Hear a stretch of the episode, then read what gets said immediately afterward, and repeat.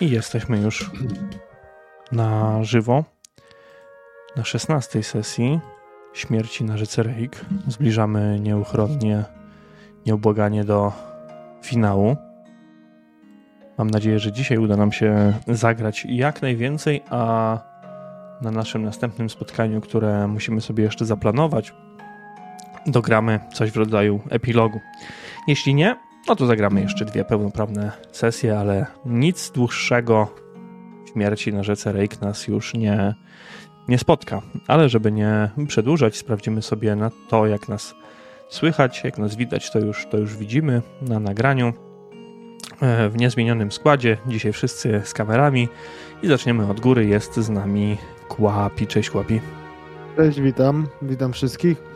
Mam nadzieję, że się będziecie dobrze bawić i zapraszam do słuchania. Mam nadzieję, wydaje mi się, że Ciebie dobrze słychać. Dzięki za, za tą próbę głosu. I jeszcze teraz yy, w takim razie Ruda jako Kirstyn. Cześć, dzień dobry, dobry wieczór i no tak, dzisiaj będziemy zwiedzać zamek. A co w tym zamku? Nie wiem.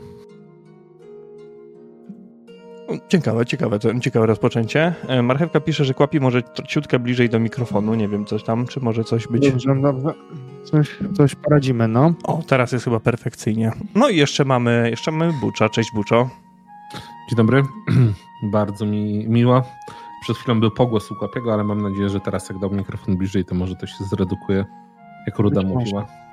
Być może. Tak będzie. Albo nie. Będziemy sprawdzać na bieżąco. Naturalnie dziękuję za odzew z, z czatu. Dzięki Marchewka za sprawdzenie tego. A my będziemy przechodzić już do naszej historii.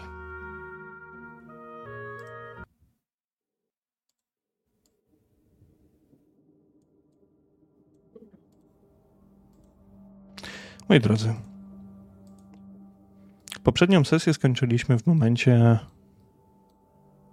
gdy stanęliście przed wrotami zamku Wittgenstein. W momencie, gdy zastukaliście starą kołatką, drzwi otworzył wam starzec. Zgarbiony, przykrzywiający głowę w bok. Z lewą ręką schowaną za plecami. Mężczyzna zdający etykietę, wyglądający całkiem dobrze, chciałoby się powiedzieć. Lecz po szybszym przyjrzeniu się jego głowa jest bardzo pomarszczona. Jest siwa od pojedynczych włosów wystających spod kaptura szaty kamerdynera. Mężczyzna skłania się wam dość nisko, a następnie gardłowym, skrzeczącym trochę głosem przedstawia się. Witam gości na zamku von Wittgenstein. Witam, witam. Slurt wskaże, gdzie odkładamy płaszcze i buty. W zamian dostajemy nowe, ładne do poruszania się po zamku. Musicie być państwo głodni po podróży. Pokoje gościnne muszę państwu jeszcze przygotować. Proszę, proszę, do środka, zaraz zasiądziecie do stołu. Skosztujecie nieco przekąsek. Kamerdyner odwraca się w miejscu, a następnie zaczyna kuśtykać przed siebie.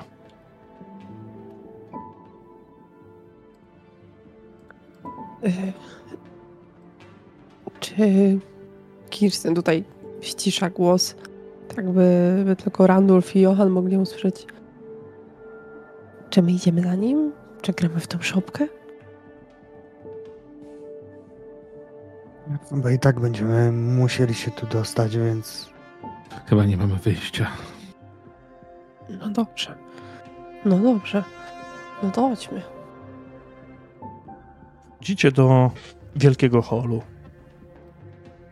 Miejsca, w którym wszystko jest zakurzone, gdzie stare latarnie zwisają ze ścian. Nie jest tu ciemno, one są wciąż rozpalone. Oświetlają rzędy portretów ukazujących członków rodu.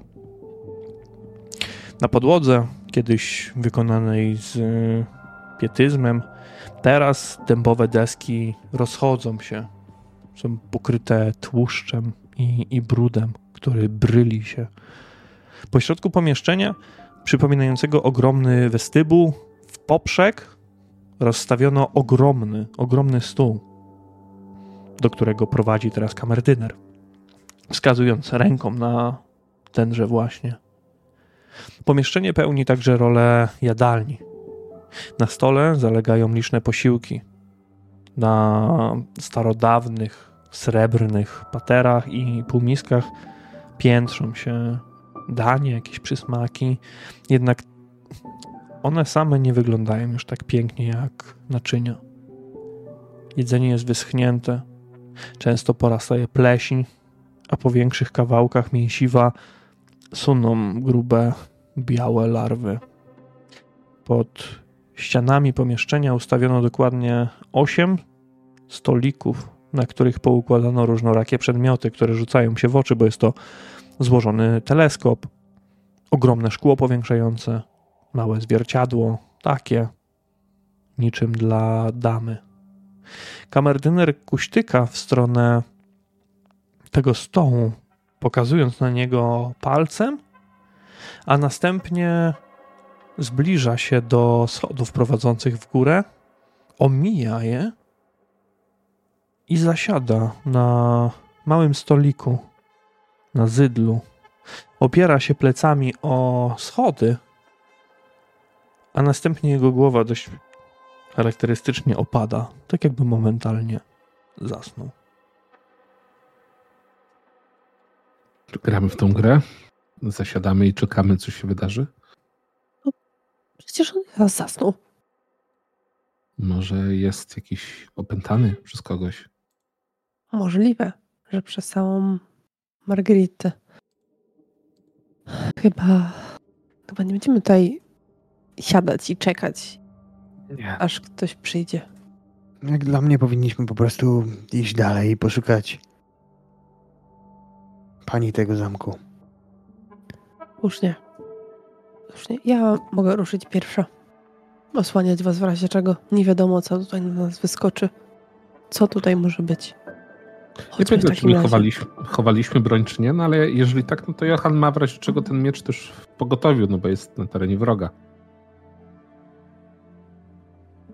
Więc puszczam Kirsten i, pozwalam, żeby prowadziła.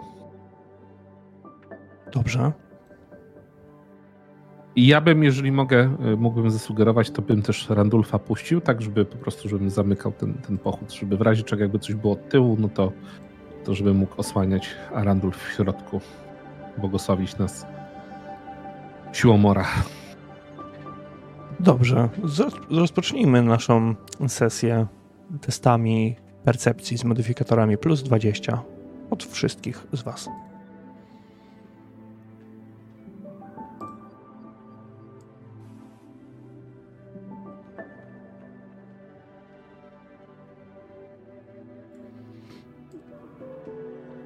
Wszyscy mają sukces. Omijając stół, ten duży stół zastawiony spleśniałym jedzeniem, czujecie w pewnym momencie, jakby czyjeś oczy spoczywały na was przez ten cały czas. Ale nie są to oczy kamerdynera.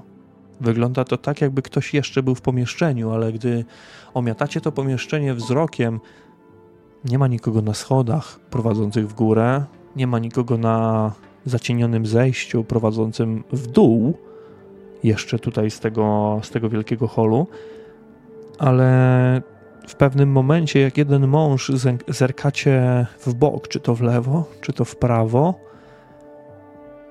i dostrzegacie kilka ostatnich, dość przerażających portretów, ponieważ ich oczy zdają się wędrować za wami. Kiedy wy robicie krok, przesuwają się.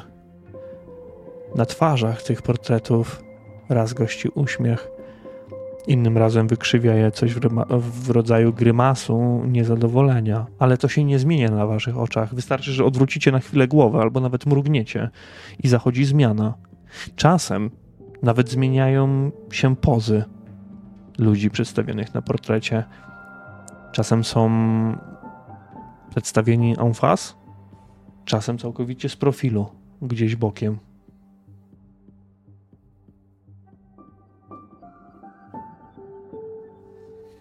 Przerażające. Wy też widzicie te obrazy? Niestety to tak. Co najmniej mm, nieprzyjemne. I Kirsten, no, mm, jeżeli jest taka możliwość, to będzie starała się tymi trzymać możliwie na środku tego korytarzu, tak żeby zachowywać taką bezpieczną odległość. Jakby zaraz te postacie, które się tam są, zmieniają się w tych portretach, miał wyciągnąć dłoń i wciągnąć ją do środka. Mam nadzieję, że te paskudne portrety to najgorsze, co nas może tu spotkać, ale chyba raczej niestety nie będzie. Nie liczyłbym na to. Niestety. Za stołem rozpoczyna się rząd szerokich, podwójnych schodów z ciemnego drewna, pewnie z mahoniu. Jeśli ktoś z Was postawi na nich choćby krok, zaczynają one dość głośno trzeszczeć, a rozchodzące się niemalże drewno jęknie dość głośno, przeraźliwie. Pomiędzy nimi usytuowano schody prowadzące w dół. Stamtąd jednak nie dochodzą żadne odgłosy, ale już z tej wysokości możecie wyczuć coś w rodzaju kwaśnego odoru kojarzącego się z potem. Taki mocny, odurzający, gryzący wręcz w nos. Gdy ruszacie na górę, czy też na dół? Może, może zaczniemy Wydaje... od dołu. Możemy zacząć od dołu. Natomiast wydaje mi się, że jako pani zamku, to ona będzie w jakimś najwyższym miejscu, ale możemy zacząć Kirstyn od dołu, żeby upewnić się, że nic nas nie zaskoczy w trakcie. Tak podpowiada logika, że będzie właśnie w najwyższym punkcie, ale wypada sprawdzić każdy element tego zapomnianego przez bogów miejsca. Dobrze. W takim razie w takim razie ruszajmy. No i naturalnie Kirsten będzie szła pierwsza. Schody, które prowadzą w dół, nie wydają już z siebie żadnego odgłosu. Jeśli takowy jest, jest raczej tępy, pusty, ponieważ schody są kamienne. Zejściu poniżej linii gruntu towarzyszy chłód, gdyż jest to jest to dużo więcej niż wysokość jednego poziomu. Jakbyście zeszli do, do piwnicy, możecie przez kilkadziesiąt sekund praktycznie iść po, po schodach przechodzących w kamień i nie widzieć praktycznie, praktycznie ich końca. Nareszcie kończą się one jednak drewnianymi, okutymi drzwiami z czymś w rodzaju okienka, kratki, przez którą można zajrzeć do środka. I z tej kratki wydobywa się poblask światła.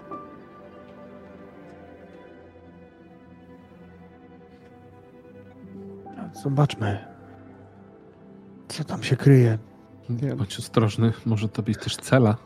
Ja zbliżam się do, do mm, tego okienka, z tym, że no nie chciałbym całkowicie jakby podejść do tych drzwi i mieć twarz e, blisko tej, tej wnęki, tego luftu, czy jakkolwiek zwał, tak zwał. Jednak w pewnej odległości, by zdążyć ewentualnie zareagować, jeśli. Zaglądasz przez to okienko i dostrzegasz całkowicie normalny korytarz w lochu. Rozświetlony jest pochodniami, świecami, Wykuty jest w skale, wyłożony szarym kamieniem. mm, przy suficie oraz na nieużywanych uchwytach na pochodnie piętrzy się, zalega cała masa pajęczyn.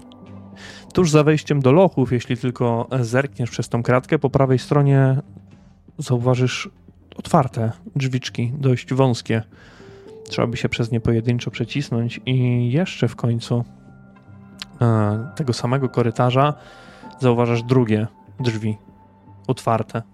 A sam korytarz kończy się przecięty drugim korytarzem, tworząc kształt litery T.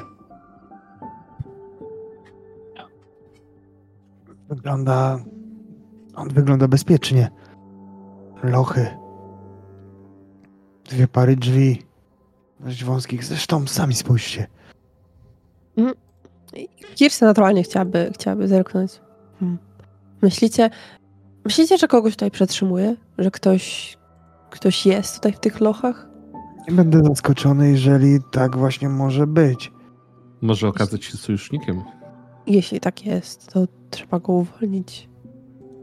Może wejdźmy. Mam nadzieję, że tutaj nie jest trzymana reszta tych zwierzę ludzi, którą widzieliśmy wtedy. Raczej, raczej nie. Ale nie zdziwiłabym się też na to. Drzwi otwierają się z cichym skrzypnięciem i jęknięciem. I tutaj jeszcze bardziej czujecie smród z kiszenia, potu i kwasu. Po prawej stronie momentalnie zauważacie wąską szparę, przez którą można przecisnąć się do zagraconego pomieszczenia zastawionego stojakami pełnymi chyba butelek wina, brandy, jako takich trunków. Zwykła piwniczka na, na wino. Dużo etykiet się tam znajduje, piętrzy niemalże. Wszystkie wypisane z mozołem. Ale wasze wejście na korytarz nie wywołało żadnego efektu. Hmm. Sprawdźmy te odnogi, tam ten korytarz, żeby przejść na ten. Ciekawe, czy, czy te lochy ciągną się gdzieś dalej, czy to jest koniec. I raczej Kirsten nie będzie wchodziła do tego ciasnego pomieszczenia. Mogłaby się zaklinować, ale tej, w tej zbroi gdzieś utknąć. Albo narobić hałasu zbędnego, więc, więc ruszę w stronę, w stronę tego korytarza dalej.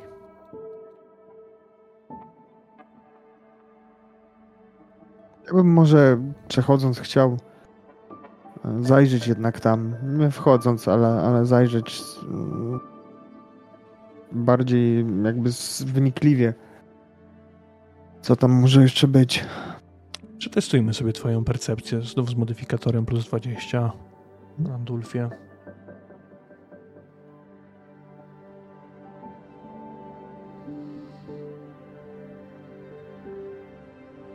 Sukces.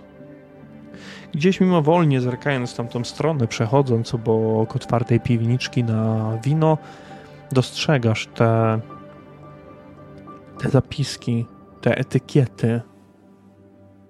Bardzo szybko jesteś w stanie przeliczyć sobie lata, gdyż te wina datowane są bagatela nawet do 150 lat wstecz. Może nawet więcej. Niektóre z nich zaszły, niektóre z tych butelek zaszły pajęczyną. Inne widać, że były wybierane i to jeszcze jakiś czas temu, ale to wszystko, co, co rzuca ci się w oczy tak na, na pierwszy rzut oka. Kirstyn, ty natomiast ruszasz dalej tym korytarzem. Przechodząc spokojnie, krok po kroku, w stronę praktycznie zakończenia, w stronę tej litery T. Jednakże przed nią, po lewej stronie, pojawia się pomieszczenie. Jeszcze jedno. Pomieszczenie, z którego dochodzą odgłosy mlaskania. Hmm. Mlaskania. Tak, ale Tak, drzwi nie- są otwarte, więc pozwól, że ci tylko powiem, co się w środku znajduje. Ponieważ w tym pomieszczeniu, w jednym z kątów, leżą brudne zwierzęce futra. Na nich zasiada pewna postać, pałaszując surowe mięso. Tą postacią jest mierzący ponad 3 metry. Jasnozielony, stwór o rudych włosach. Czekajcie. U jego wielkiego pasa, spinającego ogromny brzuch, zwisają głowy ludzi i zwierząt, opadając gdzieś na linię bioder. Jeśli żadne z Was nie widziało nigdy ogra, to tak właśnie ów stwór wygląda. Ogromny, zarówno na wysokość, jak i szerokość, z wywałuszonymi oczami i śliną cieknącą z jego ust. Z zestawem noży leżącym obok jego lewej ręki i z ogromnym toporem spoczywającym przy ścianie obok ręki prawej. To on jest źródłem tego smrodu, tego kwasu. Gdy ty przechodzisz obok otwartych drzwi, on odgryzając kawał surowego mięsa i przeżuwając go, podnosi głowę i spogląda w twoją stronę, Kirsten, i powoli, powoli przestaje przeżuwać. I Kirsten staje jak wryta. Wywa- szeroko patrzy oczami swoimi na, na, na wielkiego trola. I Ogra. tak jak. Ogra, tak, przepraszam. I tak jak on powoli, powoli przez, zaczyna przeżuwać, tak ona powoli zaczyna sięgać po swój miecz i go wyciągać. Ogr łapie To- za swój topór, ale zatrzymuje się i spogląda jeszcze na ciebie. Kto ty? Ja tak tylko sk- Kirsten drzwi. Może da się zamknąć. Ja. Podnosi się powoli. Zadałem pytanie grzecznie. Kto ty? Gość. W odwiedziny przyszłam. A. Ja Slagdrak. Oprawiacz. Oprawca. Aha. Dostał I- robotę po poprzednim oprawiaczu, oprawcy. Poprzednim był Fugdrak. I on oskurował przez pomyłkę kuzyna Lady Margaryny. Mhm. Wy też kuzyni? Tak, tacy dalecy. Slagdrak nie chce przez pomyłkę jeszcze jakiegoś kuzyna oprawczyć. No, nie, nie byłoby to wskazane. A czy ktoś jeszcze tu z tobą siedzi, czy tylko ty? Nie lubimy podejrzanych zachowań. Nie lubimy pytań. My tu Rozumiem. zadajemy pytania. Gdzie ukryliście pieniądze? Kim są wasi wspólnicy? Kuzyni, pamiętaj. Kirsten, kuzyni. Nasi wspólnicy. No, naszą wspólniczką jest Lady Margritte. A, więc jesteście kuzynami. Gośćmi. Najważniejsza zasada jest taka, że nic nie wynosimy, ani nikogo z celi nie uwalniamy. Mi za mało Oczywiście. płacą, żebym was ganiał po lochu. W ogóle mi nie płacą. Ale praca dobra. Można jeść. Rozumiem. W takim razie nie będę przeszkadzać. Miłego dnia życzę. Miłego dnia. Siada znowu. Z łoskotem na utra, a następnie chwyta za kawał mięsa, który się wgryza. I Kirsten wycofa się do korytarza, z którego przyszła. To nie jest dobry pomysł. Jest? Ogr. Wielki ogr i on tutaj no, zajmuje się tymi lochami. Dobrze usłyszałem, że Mówił, że nikogo nie uwalniamy, czyli być może ktoś jest uwięziony. Być może, ale Radulfie, chcesz się tutaj z nim mierzyć? Może. Nie o to chodzi. Bardziej myślę o tym, że jeżeli nawet uda nam się odbić to miejsce, to on dalej zostanie tu jako zagrożenie dla dla reszty ludzi, którzy tutaj przybędą. No ale Można sam uszczędzić drzwi i w końcu zdechnie z głodu. No ale widziałem. Johanie, on jest ogromny. Przecież wyważy te drzwi i przeciśnie się. Na razie skupmy się na tym, żeby zamek odbić, a później będziemy się martwić. Tak. Jeżeli kogoś będziemy chcieli uwolnić, to powiemy, że pani Margaryna pozwoliła. my i dalej, by sprawdzić, czy ktokolwiek jest tu przetrzymywany, czy zawracamy sprawdzić górne piętra.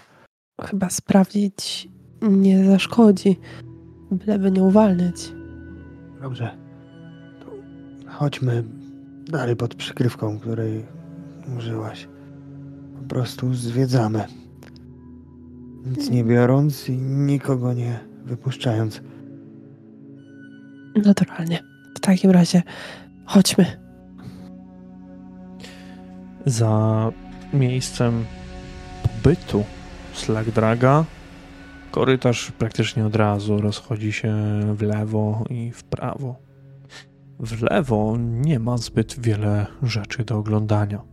Na jednej ze ścian znajduje się tylko jedna para drzwi, które zostały zabite deskami oraz obmalowane czarną farbą.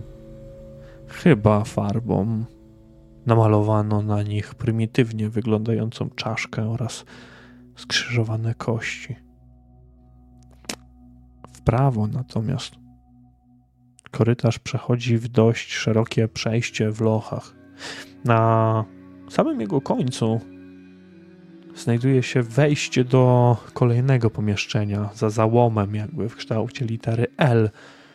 I stamtąd ku waszym uszom płynie delikatny odgłos męski, jakby ktoś nucił sobie jakąś piosenkę.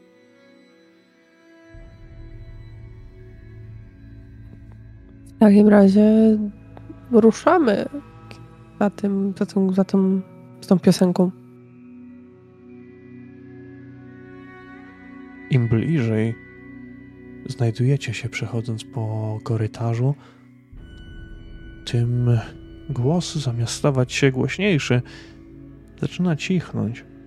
Głośniej zdaje się strzelać ogień w pochodniach i w świecach, które płoną dookoła was, miejscami nadpalając wręcz pajęczynę, która rozciąga się zarówno po ścianach, jak i na suficie. Sufit jest dość niski, nie musicie się w nim schylać, ale pomieszczenie jest wystarczająco mocno klaustrofobiczne. W końcu jednak dochodzicie do wejścia do pomieszczenia, które znajduje się teraz po waszej lewej stronie. Na środku tegoż pomieszczenia stoi koło do łamania, pokryte zaschniętą krwią. Obok stół z kilkoma butelkami wina. Chyba tak, otwartego, ale zdecydowanie, zdecydowanie nowszego. Ma na sobie etykietę jakiegoś księcia, kogoś takiego, jakiś tani sikacz z Averlandu. Przy ścianie ustawiono żelazną dziewicę, jedno z najgorszych narzędzi tortur, skazujące na powolną śmierć.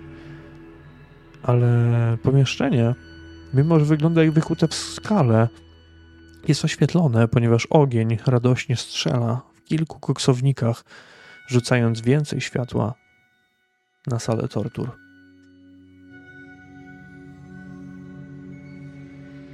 Nikogo tutaj nie ma? Zdaje się, jakby tutaj całkowicie było pusto. Tylko przejście prowadzące jeszcze dalej po drugiej stronie tego tej sali tortur, ale Kirsten, gdy rozglądasz się nieco i zaglądasz w górę. Widzisz mężczyznę, który macha w twoją stronę, mówiąc: Dzień dobry! Mężczyzna jest w klatce, zawieszonej praktycznie na suficie. Macha on radośnie, jest uśmiechnięty. Dzień dobry. Nogi tego mężczyzny przypominają wykałaczki, cienkie gałązki. Jest wychudzony. Widać mu prawie wszystkie kości. To, co jeszcze rzuca się w oczy, to długie włosy oraz biała broda, która opada na jego kolana. Gdzieś z pomiędzy tej brody wystaje stary stetoskop. A to, co najciekawsze, to to, że drzwi do tej klatki nawet nie są zamknięte. Dzień dobry panu. Kim państwo jesteście? Gośćmi? Przyszliście do mnie na herbatę? Poczęstujcie się, jest tam na dole, ja niestety nie sięgnę. E, Jesteśmy dalekim kuzynostwem pani tego zamku. A. Ja jestem gościem. Gościem. Gościem Lady Ingrid. Ona dała mi ten pokoik. Kilka lat temu. Chyba pięć, ale ja nie liczę już godzin i lat. Kim jesteś? Ja? Ja Tak, nazywam ty. się Fritz. Lekarz z Wittgendorfu. Bardzo mi miło.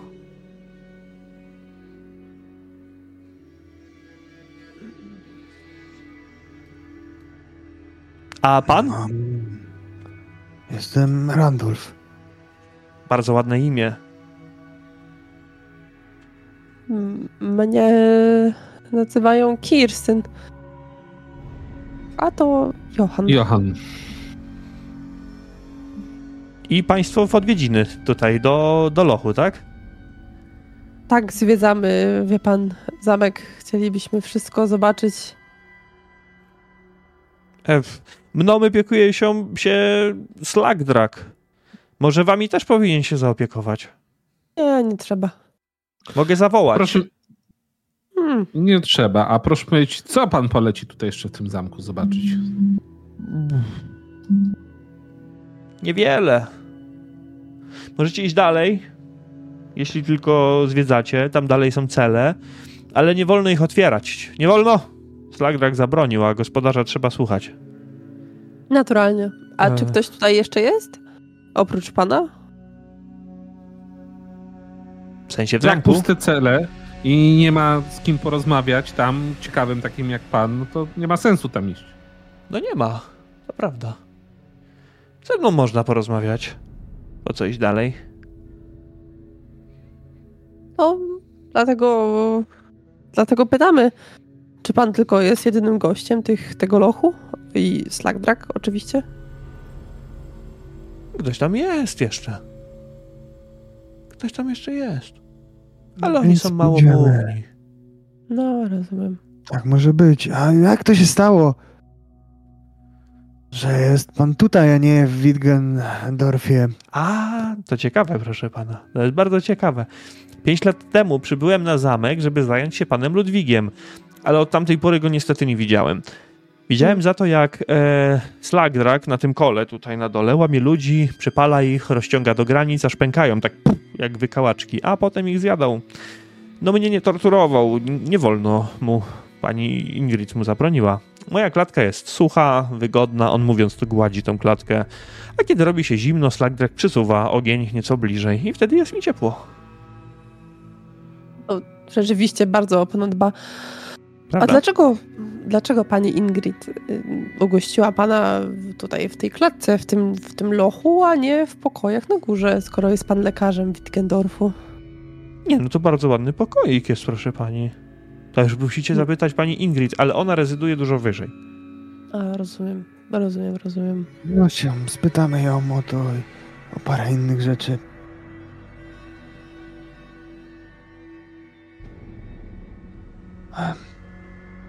Dobrze, jeżeli pozwoli pan, przejdziemy dalej. Przywitać się z resztą gości tego zacnego przybytku. A, tak, Oczywiście. E, jeśli Państwo chcecie herbaty, jest tam na dole, już mówiłem, ale jak będziecie Państwo wracać, no to możemy jeszcze porozmawiać ze sobą. Oczywiście. Może będziemy mieli jakieś pytania po drodze, się coś nasunie na, na myśl. Oczywiście. Miłe, miłego dnia życzę. Do E, widzenia. Dnia, tak. Może być i dzień. Miłego. Gdy nawet przechodzicie choćby kawałek i tak widzicie, że mężczyzna patrzy na was z góry. On buja się w tej klatce i dopóki będziecie w tym pomieszczeniu, on prawdopodobnie będzie wlepiał was swoje, nie bójmy się tego słowa, szalone spojrzenie. Ja nie stracę nic.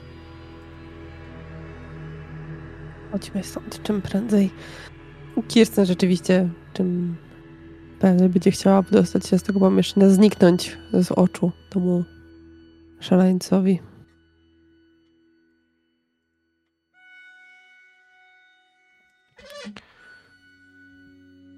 Przechodzicie dalej. Sala tortur kończy się. A wy wchodzicie do pomieszczenia praktycznie ciemnego. Pomieszczenia, w którym nie ma praktycznie żadnego światła. Jedynie koksowniki świecące w sali tortur rzucają delikatny blask na małe pomieszczenie z czterema raptem celami. Słychać jakieś poruszenie, pisk, odgłos bólu, jęku, knięcie. Do waszych uszu dochodzi głos zmęczony, wymęczony, pełen bólu i rozpaczy. Proszę, zgaście światło. Błagam. Jest za jasno.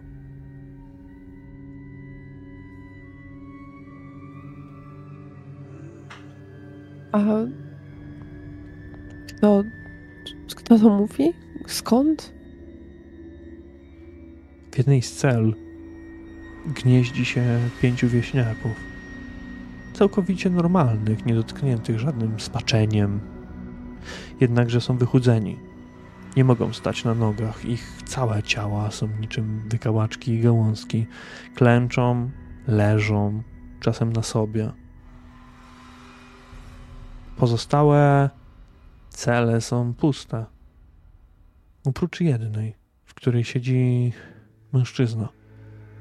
I prawdopodobnie to on jest autorem prośby o zgaszenie światła, ponieważ tamci. Tamci wieśniacy wyglądają na ledwie przytomnych. Ich oczy, czasem jedno tylko jest, na wpół otwarte. Mężczyzna siedzi w ostatniej celi.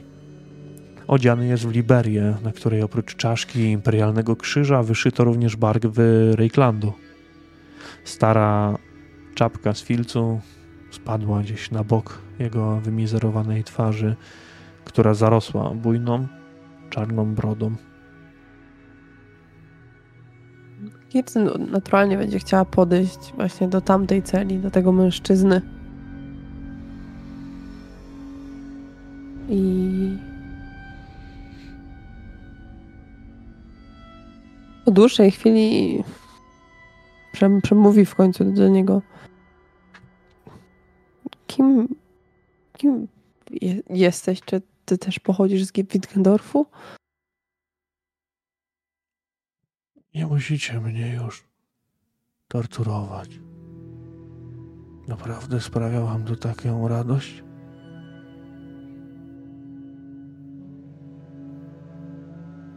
Nie jesteśmy tutaj, by sprawiać ci ból. Nie jesteśmy mieszkańcami ani Wittgendorfu, ani nikim z tego zamku. Przybywamy z zewnątrz. Całkowicie z zewnątrz. Macie choćby trochę wody, żeby zwilżyć usta. Mm, Ja myślę, że na pewno mamy, że zabieraliśmy. Ja bym chciał tego człowieka poczęstować. Nie tylko wodą, tylko czymś, może jeszcze też do jedzenia. Czymś suchym. Kiedy zwilżasz mu usta wodą, mężczyzna nie pije łapczywie, bardziej tylko przesuwa językiem po swoich ustach, po jego brodzie, zaczyna, zaczynają kapać krople, pojawia się stróżka, jednakże gdy chcesz go poczęstować czymś do jedzenia, on powoli, ale kręci głową, przecząc, mówiąc, że nie chce. Dziękuję. Nazywam się Romary Silber. Byłem imperialnym poborcą podatkowym.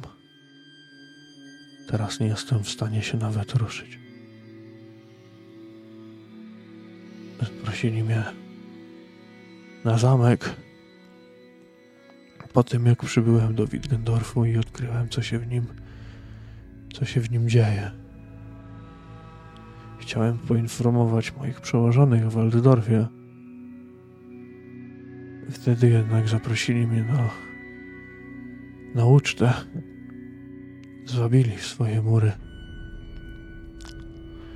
I tak siedzę tu od trzech lat.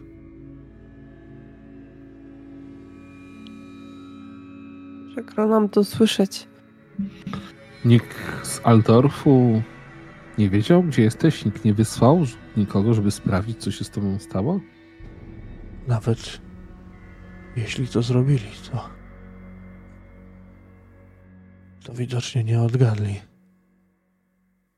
Nikt nie przybył tutaj jeszcze od tych trzech lat. Albo zostali już dawno temu zjedzeni przez to bydle siedzące tam w jednej z tych cel. Nie mogę się nawet ruszyć. Dostaję tyle jedzenia, ile potrzeba, aby podtrzymać mnie przy życiu.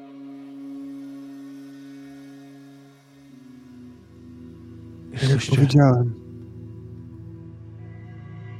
Jesteśmy z zewnątrz i przyszliśmy położyć kres temu szaleństwu. W tej chwili na Dolnym Zamku miała miejsce bitwa, udało nam się przebić.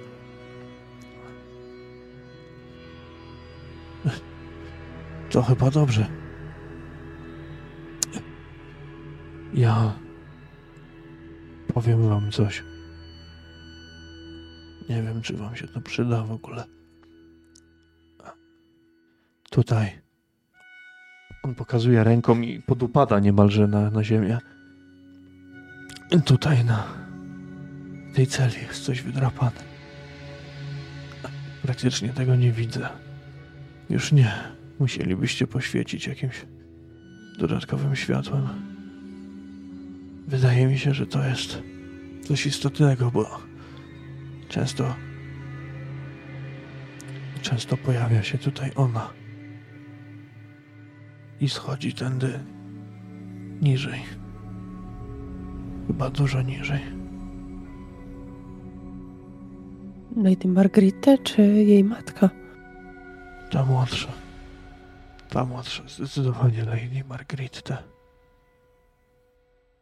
Y, Panie, panie Silver, czy ona mówiła coś panu? Mówiła coś, cokolwiek? I w międzyczasie, zadając to pytanie, to Kirsten będzie chciała sięgnąć po jakąś pochodnię ze ściany. Musisz się, przybliżyć. musisz się cofnąć, Kirsten. Mm, Musisz wyjść z okej. powrotem do pomieszczenia, w którym jest e, doktor, Okej. żeby Właśnie, e, światło. zanim, zanim wyjdzie, to. A możesz nam coś powiedzieć o tym szalonym lekarzu, który jest w tamtym. Mamy się po czymś, czegoś obawiać z jego strony? Ten, ten szaleniec był tutaj, kiedy mnie przynieśli. Widywałem go kilka razy, ale on nigdy nie opuszcza swojej klatki. Traktuje Sam- ją jak dom. Sam w sobie może nie stanowi zagrożenia, ale może podnieść alarm do tego ogra. Może. Poczekajcie tutaj, pójdę po pochodnie. Zamknij oczy, przyjacielu. Przemyka te oczy. Gdy Kirsten wraca z pochodnią, widzicie, że jego twarz jest naznaczona bruzdami. Mimo, że mężczyzna może mieć około 40 lat, wygląda teraz na ponad 60, może nawet 70. Jego lewa ręka jest praktycznie cała, cała czarna, a pojawiają się na niej żyłki czegoś, czegoś zielonego, jakby zamiast jego normalnych żył było były to żyły zielone. Najzieleńsze, jakie tylko się da, w kolorze mocnej wiosennej trawy. Jesteście dobrzy, dobrymi ludźmi. Proszę was. Zabijcie mnie. W ten sposób przyniesiecie mojej duszy ukojenie. Chcę przekroczyć bramę mora i spotkać się z moją rodziną. Ja i tak stąd już nie wyjdę. Choćby walki na Zamku Dolnym czy Górnym zostały wygrane przez kogokolwiek. Zdaje się, jakbym wrósł w te cele i stał się jej częścią. Jeśli. Jeśli taka jest. Taka jest Twoja wola. Ale czy nie warto spróbować chociaż? Nawet jak nie spróbować, to kiedy odbijemy zamek, będziemy mogli otworzyć tą celę i Randulf tutaj, który jest kapłanem Mora, będzie mógł ci pożegnać jak, jak trzeba. Teraz jedyne, co ci możemy zaoferować, to bełt z kuszy. Chyba nie najlepszy sposób na odejście. Moje ciało płonie od środka i wysycha. Jakby trawił je ogień przez ostatnie trzy lata. Zaczęło się bardzo, bardzo niewinnie. Przyszło powoli, ale potem zacząłem tracić czucie w mojej lewej nodze i w lewej ręce. Moją klatkę piersiową trawi ogromny ból. Ciężko mi w ogóle mówić. W pewnym momencie zdawało mi się, że zapomniałem Rajkszpilu, że nie wiem jak wypowiedzieć najprostsze, najprostsze słowa. Uwierz, dobry panie, że bełt z kuszy to ukojenie. W porównaniu z tym, co czuję w każdej sekundzie mojego życia. Ja chcę no, wyciągnąć tą, kuszę swoją, toaletową, wycelować w niego, spojrzeć jeszcze po towarzyszach, a zwłaszcza po y, też Randulfie, który tutaj też, no tak, to nie jest zabójstwo, to nie jest wróg. Ja jeszcze spoglądam na, na Johana. Poczekaj chwilę. I chciałbym wrócić do tego, o czym mówił ten człowiek, e, że schodzi tutaj mm, Lady Margarita. W sensie zobaczyć, co tam w, w końcu mm, jest mm, na tej ścianie, tak? Dobrze, nie wiem, czy Mhm. dobrze zrozumiałem. To nie jest na ścianie, to jest bardziej na. On pokazywał na fragment ziemi, na jakąś płytę Mhm. w tym lochu. Trzeba zapamiętać w razie czego, że tam coś może być. Natomiast nie otwierałbym teraz tej celi, dopóki nie naprawdę nie musimy, żeby nie denerwować tego ogra. E, Ten człowiek jest, rozumiem, że na tyle daleko, że my do niego nie sięgamy, czy, czy jak to jest? On siedzi praktycznie przy, przy wejściu do tej, do tej celi. Gdybyś dla porównania chciał użyć sztyletu, zrobiłbyś to praktycznie bez problemu. Dobrze. Ja to zrobię. Nie Odkładam. będziemy używać kuszy. Dobry człowieku, postaram się odesłać cię do Królestwa Mora. Mam nadzieję, że to miejsce i jego plugastwo nie powstrzymają mnie przed tym. Staram się zadać ci jak najszybszą śmierć. Taką, która uwolni twoją duszę.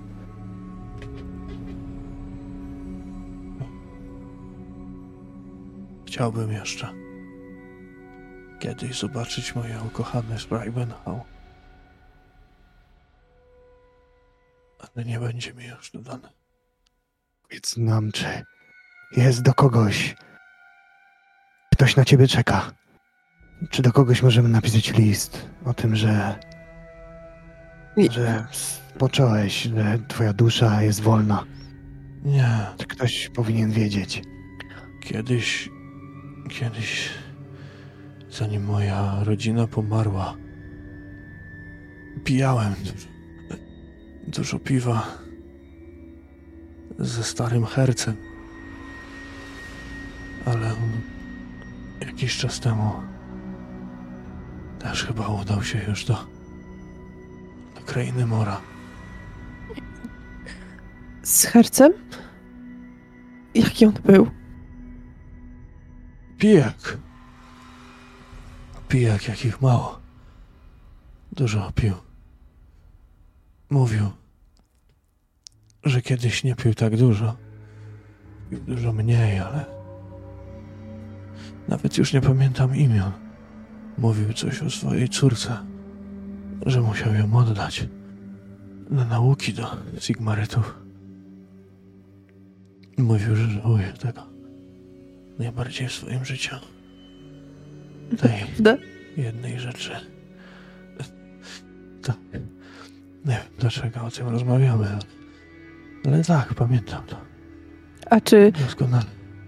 panie Silver, niech mi pan powie, a czy, czy żona jego, żona herca i czy inne dzieci, co z nimi? Czy, czy wszystko dobrze? Czy miały dobre życie? Nie wiem, co wydarzyło się przez ostatnie trzy lata. Ale kiedy byłem tam lat temu cztery, może pięć, wszystko wydawało się być jeszcze dobrze. Wszystko było w porządku. Opiekował się nimi taki, taki Sigmaryta. Martin mu chyba było na imię, ale nazwiska nie pamiętam. Wybaczcie, ale pali mnie w płucach strasznie. Każde słowo ból mi sprawia. Dziękuję panu. Dziękuję. Ja spoglądam jeszcze na towarzyszy i tak o tak skiniłem głową, jakby szukam potwierdzenia. Tak, Jak najbardziej. Kirsten kiwnie głową i ona sama stanie, stanie plecami do, do tego mężczyzny, wycierając pierwszym dłoni łzy, które płyną jej po policzkach. Ja Ja bym. Jak, jak Randolph będzie to robił, to ja bym chciał podejść do, Kirty, do Kirstyn i położyć jej tak rękę na ramieniu, ale nie mówiąc nic. W sensie, no, Johan potrafi połączyć 2 plus 2, tak? Wie, jak Kirstyn ma nazwisko, więc po prostu położy tą rękę i, i, i nic nie powie nawet.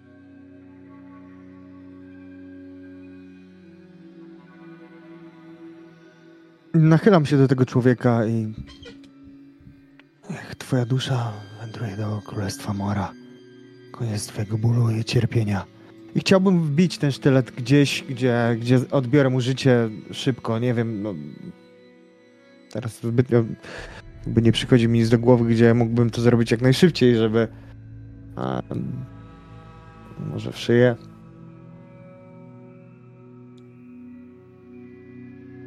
Wyprowadzasz ten cios, to pchnięcie miłosierdzia. W celi roznosi się tylko głuche echo sztyletu wbijanego w ludzkie ciało.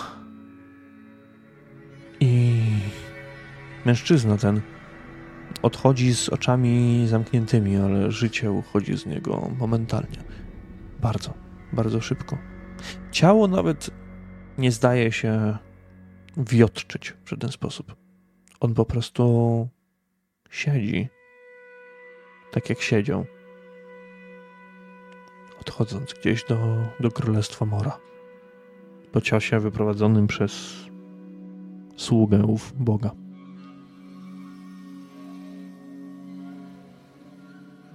Przesuwam jakby jego ciało tak bardziej na siedząco troszeczkę. Dłonie układam wzdłuż wzdłuż jego, mm, jego ciała i że trafiłeś Królestwo Mora. Modlę się jeszcze chwilę nad,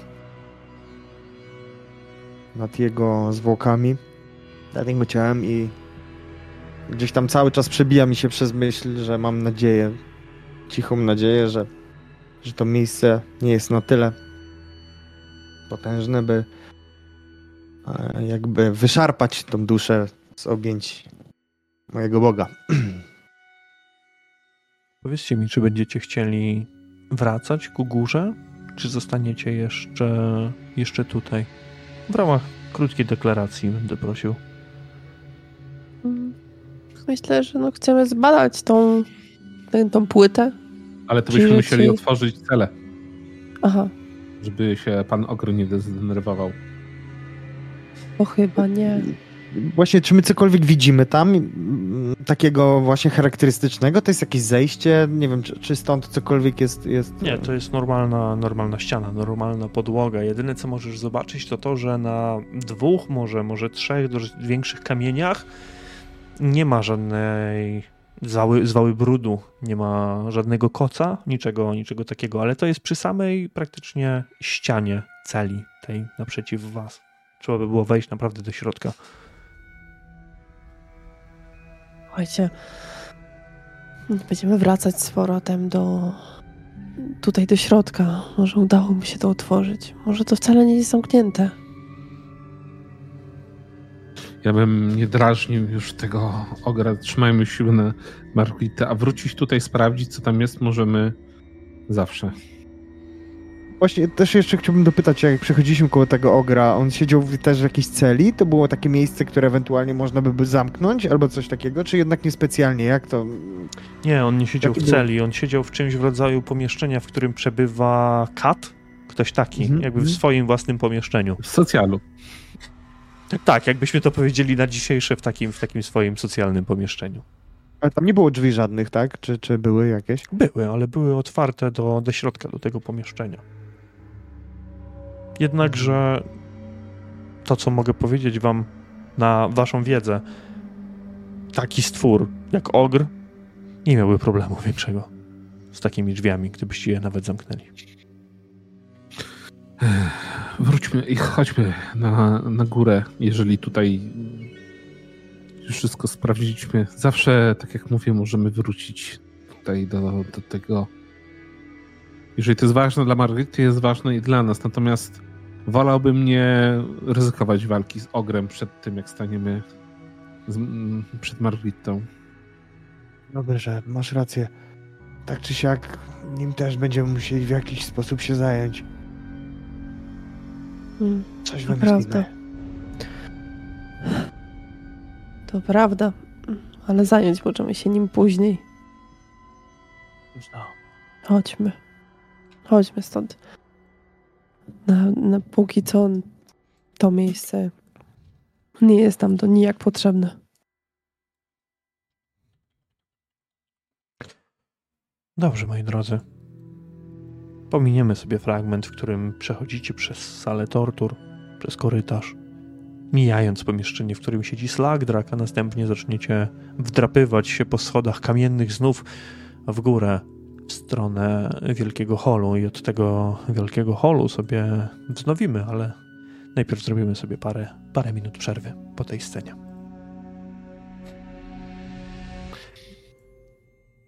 Gdy wynurzyliście się z powrotem gdzieś na poziomie parteru wielkiego holu, nic się nie zmieniło. Drzwi do zamku są zamknięte. Wciąż towarzyszy wam to dziwne poczucie, jakby ktoś się wam przyglądał. A z za schodów do waszych uszu dociera delikatny, cichy odgłos pochrapywania. W górę, tak jak już wcześniej powiedziałem, prowadzą mahoniowe skrzypiące schody. Prowadzą one na balkon. Na balkonie stoją cztery zbroje z czasów zamierzchłych. Nie jest to balkon, przez który można sobie po prostu spojrzeć, nie jest to balkon, przez który hula wiatr. Jest on dość mocno obudowany starym szkłem, które jest teraz ściemniałe, jakby nadpalone. Na tych starych zbrojach uniesione są części hełmu zakrywające twarz, hełmu typu przyłbica. I bardzo szybko można zdać sobie sprawę z tego, że zbroje te nie są puste. Z każdego hełmu spogląda twarz. Praktycznie jak żywa. Jednakże po przyjrzeniu się nieco bliżej, można dostrzec, że w rzeczywistości są to zabalsamowane zwłoki. Ściany zdobią sztandary, brudne, rozdarte. Niektóre z nich mają wymalowane wręcz daty. Pochodzą sprzed roku 1980. Wtedy te ziemie były teatrem działań wojennych pomiędzy imperatorową Margaritą a talebekleńskimi władykami mającymi chrapkę na tron. Sztandary są stare, kruche i zdają się praktycznie rozpadać. Z jednego z pomieszczeń usytuowanych w części balkonowej do waszych oszu, uszu, nie oczu, ale do uszu, kolejny raz, tak samo jak na dole, dobiega odgłos nucenia. Ktoś pracuje w małym pomieszczeniu. Słychać cichy stukot, jakby ktoś zdawał się przybijać gwoździe. Z balkonu natomiast odchodzą jeszcze jedne schody, tym razem pojedyncze, proste, prowadzące ku górze na następne piętro. Z góry jednak mieszając się z tymi odgłosami nucenia, dochodzą całkowicie inne głosy. Dochodzą niezrozumiałe szepty. Cała masa. Najpierw kilka, później dziesiątki docierają powoli do waszych uszu.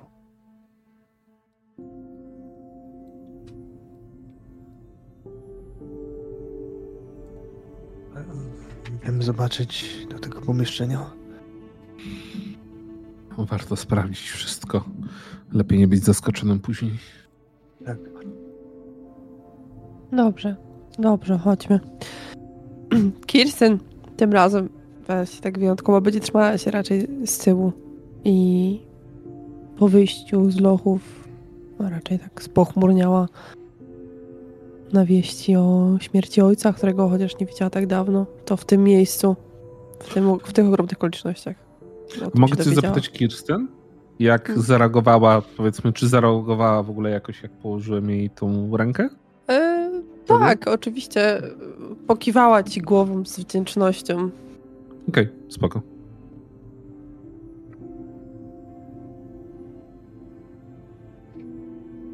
Wchodzicie do pomieszczenia, które nie posiada drzwi. Ściany tego pomieszczenia zdobią wypchane zwierzęta. Od małych ptaków i ssaków przez niedźwiedzie, jelenie, po ludzi, zwierzę ludzi i mutantów. Na środku pokoju stoi stół warsztatowy z całą masą narzędzi taksydermicznych. Są to skalpele, szklane oczy, miski, rurki do odprowadzania płynów. Pod najdalszą ścianą na krześle siedzi mężczyzna trzymający w dłoni fajkę. Po drugiej stronie na drzwiach wisi młoda służąca, przybita do tychże drzwi. Pod sufitem do żerdzi przybito wielobarwnego przedstawiciela mutacji w myśl której do połowy jest on człowiekiem, do połowy ptakiem. Mężczyzna przypominający lalkę o czterech rękach, ze słomą wystającą z rękawów i rozpiętej szaty, także rozstawiony jest nieopodal. Obok niego dwoje zwierzoludzi ustawionych przy sobie o głowach dzika i kozy. Poza tym w środku ani żywej duszy.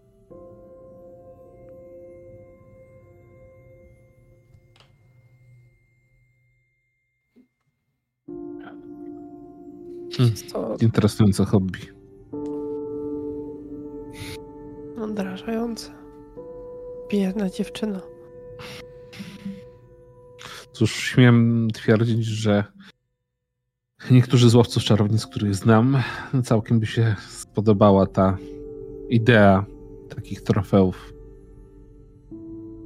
Jeżeli, ja nie chcę tutaj deklarować żadnego rzutu, no ale jeżeli nie ma tu nic ciekawego dla nas, no to wydaje mi się, że, że Johan po prostu no, pójdzie dalej.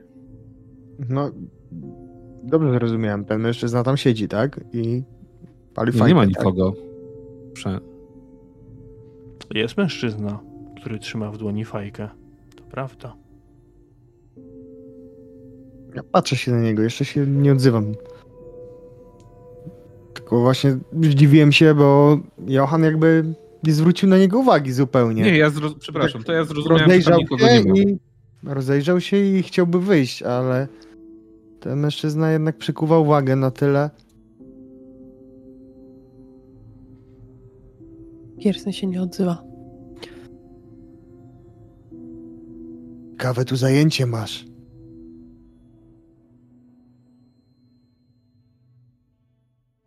Ja w tym momencie spoglądam, bo to powiedzmy tego człowieka, nie wiem, może wziąłem też za wypchaną jakąś istotę, figurę i teraz dopiero widzę, że Ranulf się zwraca do, do człowieka, który tam siedzi, też spoglądam. Kiedy znajdziecie się nieco głębiej w tym pomieszczeniu, nawet po tych słowach, Randulfie, które, które wypowiesz, w pewnym momencie zwątpisz, mógłbyś zwątpić. Bo to chyba rzeczywiście jest wypchany mężczyzna. On nie poruszył się w żadnym stopniu, w żadnym momencie, gdy weszliście do środka. Gdy powiedziałeś, gdy wypowiedziałeś te słowa, one wybrzmiały, rozbrzmiały echem w tym pomieszczeniu odbiły się, wróciły do ciebie, ale mężczyzna ani drgnął. Całkowicie zbiło mnie to jakby z tropu, bo byłem właśnie przekonany, że to również jest jeden, jedno, je, znaczy jest jeden, jest, jest człowiek albo istota, która właśnie tutaj miała za zajęcie wypychanie tych stworzeń, ludzi i wszystkiego, co się tu znajduje.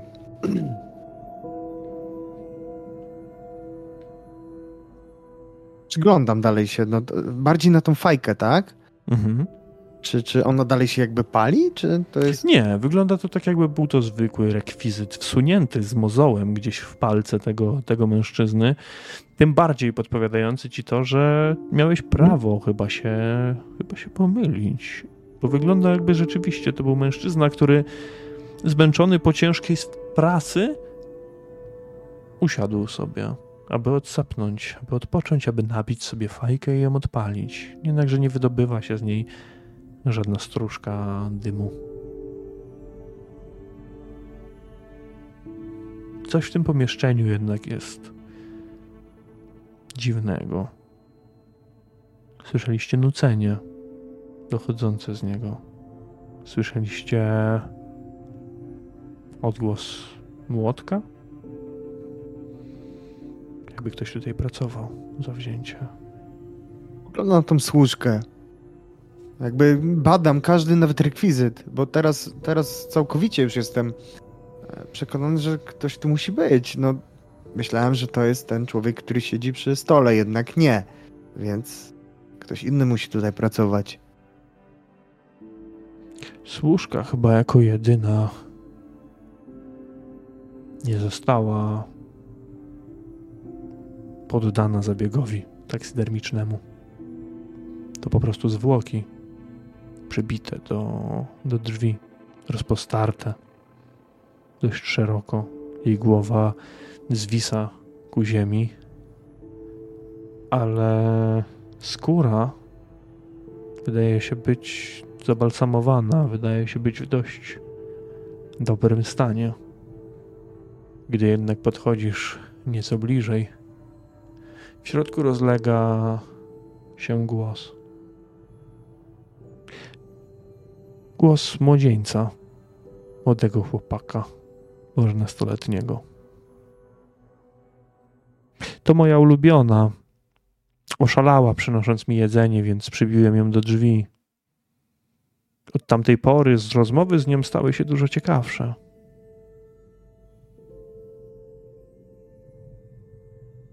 Szukam go wzrokiem, jakby wcześniej nie, nie widząc. Rozglądasz się dookoła w tym pomieszczeniu. I rzeczywiście w pewnym momencie dostrzegasz jedną postać. Postać, która się poruszyła. Postać, która niemalże bezszelestnie przeniosła się praktycznie pod drzwi wyjściowe z tego pomieszczenia, a jest to młody chłopak. Chłopak o czterech rękach, wyglądający niczym lalka. Spogląda teraz w waszą stronę, cały czas uśmiechnięty. Witajcie, przyjaciele.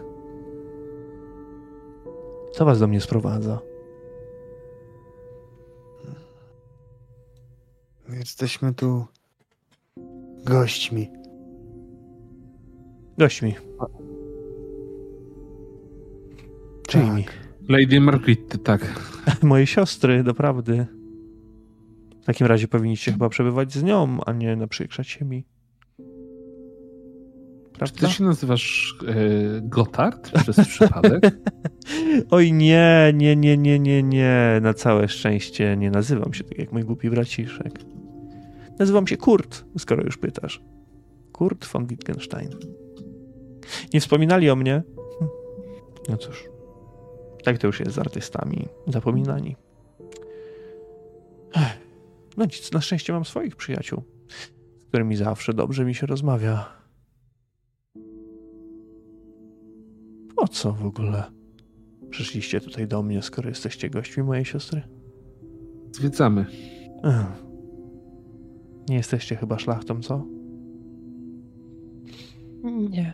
O, no właśnie, możecie nie wiedzieć, że nie wściubia się noska tam, gdzie nie jesteście proszeni. Niedobrze, ale dam wam pewną radę. Moja mama bardzo, ale to bardzo nie lubi, jeśli ktoś jest nietaktowny i zachowuje się nieładnie. Więc jeśli ją spotkacie i będziecie się w taki sposób zachowywać jak tutaj, to może na was nakrzyczeć albo spuścić na was zastępy swoich kotków, a tego byście nie chcieli. Chyba, że wcześniej zostaniecie moimi przyjaciółmi, ale ja nie nalegam. Nie nalegam, jestem cierpliwy.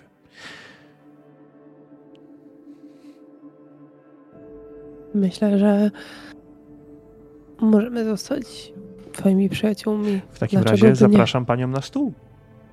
Zaczniemy No. choćby i teraz. To może jednak nie. Dziękuję. No i słowo chyba się rzekło, prawda? Nieładnie tak. Cóż, tak jak, tak jak, tak jak e, e, panie Kurcie pan wspomniał, nie jesteśmy szlachtą, nie jesteśmy obeznani z tymi zwyczajami. Naprawdę powiedziałeś do mnie panie, ty głuptasie. Możesz do mnie mówić kurt.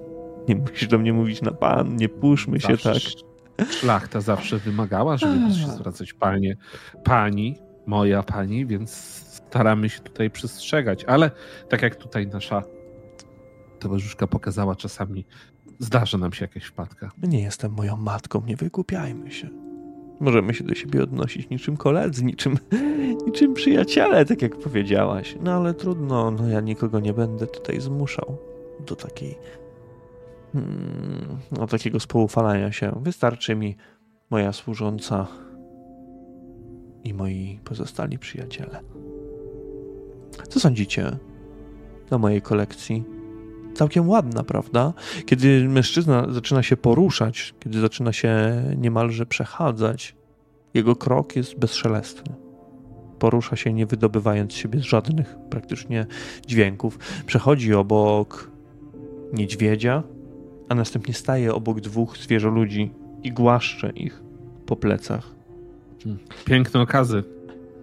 Sam je upolowałeś? Nie, upolowałem? Ale co to w ogóle za słowa? Zostali moimi przyjaciółmi, dobrowolnie. Są jeszcze takie rzeczy, które, takie sztuczki, które zostawię dla siebie. Ale gdybyście byli takimi głuptaskami i w pewnym momencie uznali, że może fajnie byłoby zaatakować kurta, to powiem wam w sekrecie, że na moje takie o, streknięcie paluszkami, oni wszyscy dookoła staną do walki i No, rozszarpią każdego nas. z was. Że na szlachtę ręki się nie podnosi. Nie bądźmy tacy.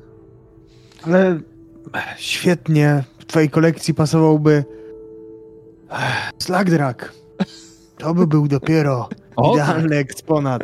to prawda. Slagdrak jest głupi. Bardzo Ale jak wygląda? Oj, to fakt. Na pewno jest samotny i szuka przyjaciela. Ach, przestało mnie już bawić to mm, oszukiwanie tych głupich ogrów. Jego poprzednika nasłałem na jednego z naszych kuzynów i go oskurował. Rozumiecie? Jest tak głupi, że pomylił go z jakimś więźniem. Ten slagdrak niech już sobie tam będzie, jaki będzie. Przynajmniej tych wszystkich głupich wieśniaków przemiela i nie musimy zajmować się tymi trupami. Zjada ich sobie w ramach nagrody. Śmierdzi od niego strasznie. Poza tym nie chciałbym mieć takiego okazu. Nie chciałbym go mieć za przyjaciela. Nie. To głupi pomysł. Naprawdę głupi pomysł. Ale tak się zastanawiam. Przychodzi mi do głowy pewna myśl. Wciąż oprócz tego waszego zwiedzania nie uzyskałem konkretnej odpowiedzi. Czemu spędzacie czas tutaj ze mną tak długo? Skoro zwiedzacie chyba, powinniście iść dalej, poruszać się. Po zamku w końcu jest duży, prawda? No tak, ale twoje okazy Masz- były takie... No masz takie rację. Były- Ale zanim pójdziemy, Randolfie, zanim pójdziemy, żeby nie y, zrobić kolejnego, y, to się mówi fopa z tego, co gdzieś usłyszałem, Ten bretoński. to gdzie, to gdzie y, pana matka rezyduje, żebyśmy mogli odpowiednio się zaanonsować albo oznajmić swoją obecność, żebyśmy nie szparowali tak jak tutaj. No na górze, głuptasie, na górze. Musisz wejść jeszcze jedno pięterko do góry, a następnie nasłuchiwać mruczenia kotków. Zdecydowanie zaprowadzą cię do komnaty mojej matki. Nie Dobrze, będziemy zabierać Tak. już czasu. Dziękujemy i naprawdę znakomita kolekcja. Ma się rozumieć. Odprowadzę was do drzwi. Dziękujemy. Mężczyzna porusza się. Bardzo dystyngowanie, z gracją. Niemalże swoimi czterema rękami prowadząc was w stronę wyjścia. W końcu jednak odprowadza was doń i czeka, praktycznie patrząc na was, znajdujących się na korytarzu. Czy pójdziecie w górę, czy też pójdziecie w całkowicie inne miejsce? W tym przypadku w dół.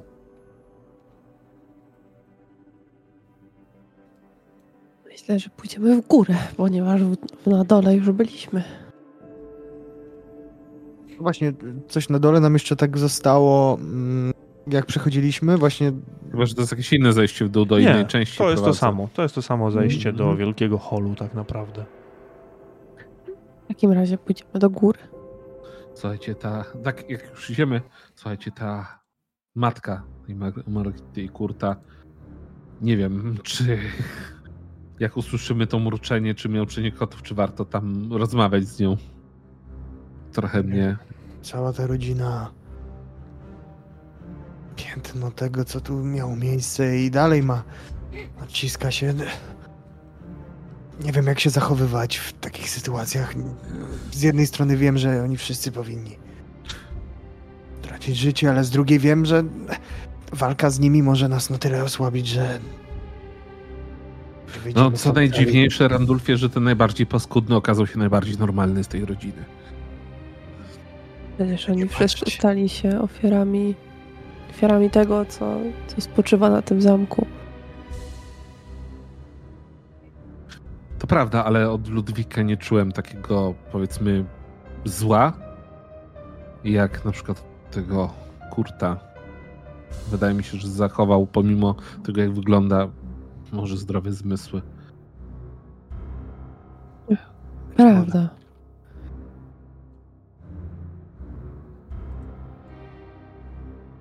No co, idziemy chyba dalej.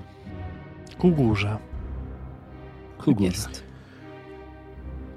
Im wyżej zaczynacie podążać na kolejne piętro, idąc zdobionymi starymi schodami zwężającymi się ku górze, tym te dziwne szepty, które wcześniej słyszeliście, stają się głośniejsze, wyraźniejsze. I praktycznie przed samym wejściem na, na górę, na piętro, praktycznie drugie, bo ten balkon można nazwać piętrem pierwszym, do waszych uszu dochodzi już bardziej zrozumiały szept, wypowiadany przez kilkanaście, może kilkadziesiąt głosów.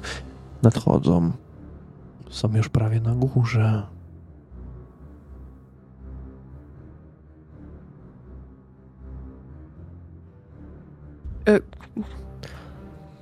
Słyszeliście to?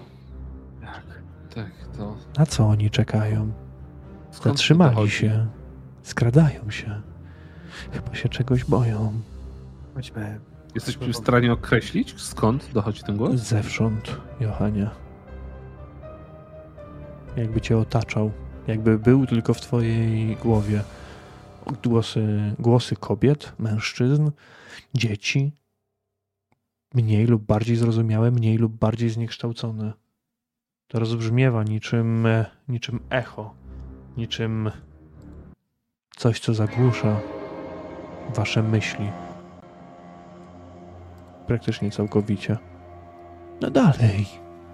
Jeszcze kilka kroków.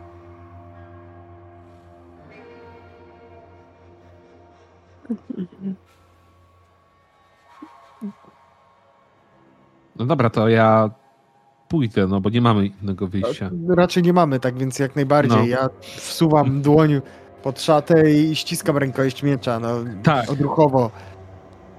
Miecz na pewno jak z Kurtem zaczęliśmy rozmawiać o kurtuazjach i wychowaniu, to schowałem ten miecz, który wcześniej trzymałem, ale teraz jeszcze raz właśnie go, no chyba dobywam po prostu. Boją się. Sięgają po broń. Zobaczcie. Widzicie ich? Niepewni są. Przyszli w odwiedziny, a jednak się boją. Nie zostawili broni na dole. Niewychowani. Źli. Przychodzą zrobić krzywdę. Uwaga na nich. Kiedy jednak wchodzicie na piętro, szepty cichną. Znajdujecie się w dużym pomieszczeniu. Zacienionym, ciemnym, chciałoby się rzec. Tylko przez skrajne okna, niczym przez witraże, do środka wbija się coś w rodzaju światła księżycowego. Na zewnątrz rozszalała się już burza, a deszcz uderza z łoskotem o, o szyby. W pomieszczeniu, z tego pomieszczenia, wychodzą drzwi do kilku pokoi gościnnych, prostych i schludnych, wyglądających na takie, które do niedawna ktoś zajmował. Od jednego z nich czuć smród piżma. Widać wręcz na futrynach strzępy włosia i sierści. W drugim na łóżku leży coś w rodzaju czarnego nagolennika zostawionego na, na łóżku. Czarnego niczym, niczym noc. Nie słyszycie jednak żadnych kotów, niczego takiego.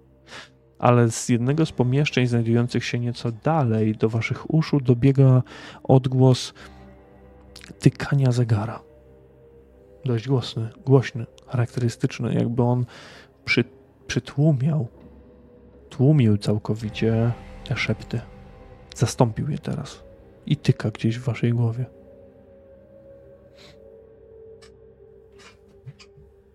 Miejmy się na baczności.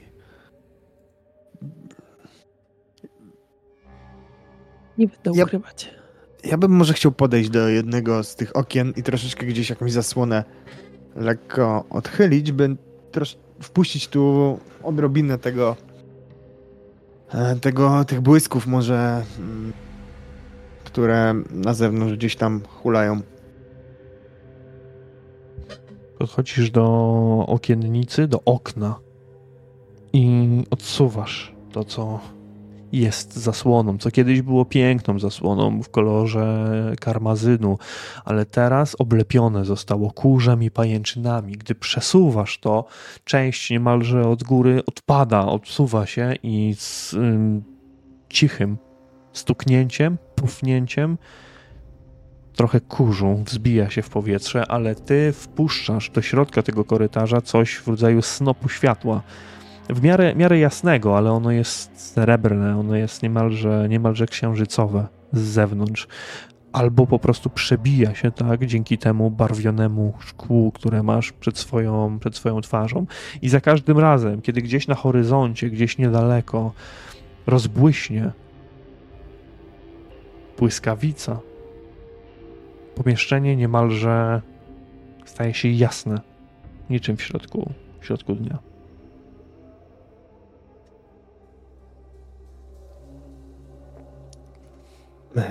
Dalej.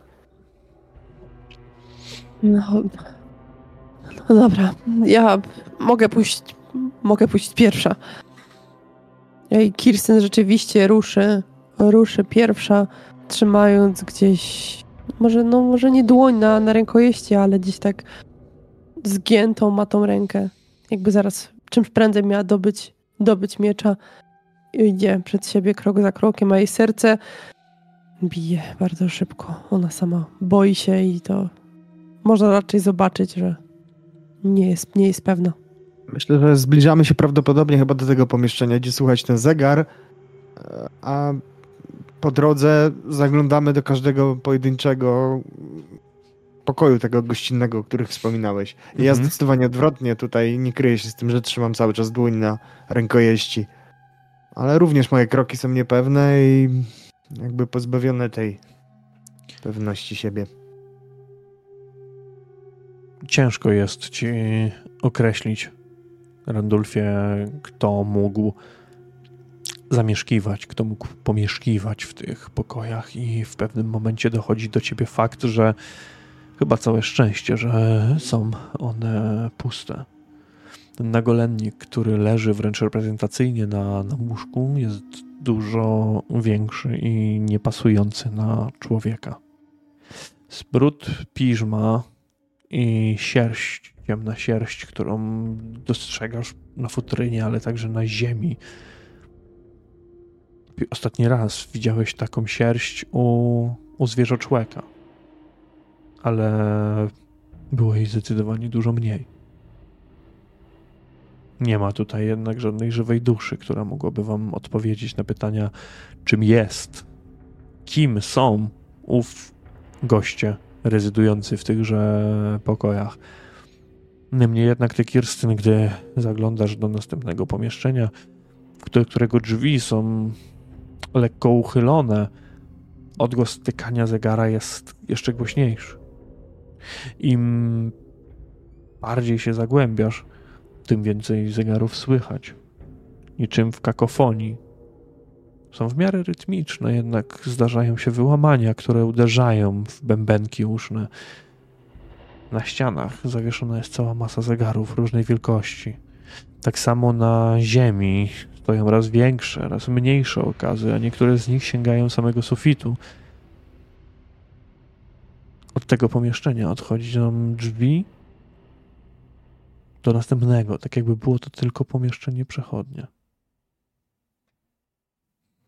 W takim razie, gdy będziemy wszyscy blisko siebie, spojrzę na swoich towarzyszy przez ramię, szukając kiwnięcia głową lub jakiegokolwiek znaku i złapię za klamkę, gdy, gdy taki znak otrzymam, pchając drzwi. One są otwarte, tak jak wspomniałem. Aha, przepraszam. Yy, w takim razie przekroczę przez, przez próg tych drzwi.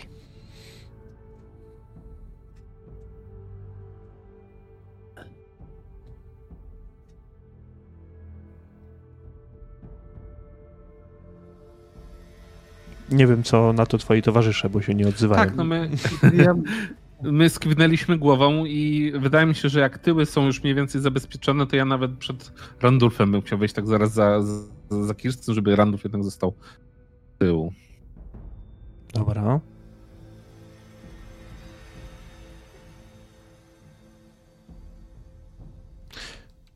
Gdy wchodzicie do środka, i dostrzegacie całą masę tych zegarów. Krok za krokiem podążając w stronę wyjścia z tego dziwnego, dziwacznego pokoju.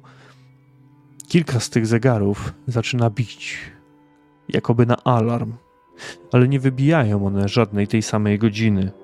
Dźwięk jest coraz głośniejszy. Zaczynają im wturować następne zegary. Odgłos ten świdruje dość mocno bębenki zdaje się być aż nazbyt mocny, do tego stopnia, że uszy zaczynają was boleć, jakby coś się rozrywało, jakby coś próbowało wyszarpać mózg z waszej czaszki, wyciągnąć go i zniszczyć, skruszyć waszą czaszkę. Chciałbym, żebyście przetestowali swoją odporność bez dodatkowego modyfikatora na plus zero.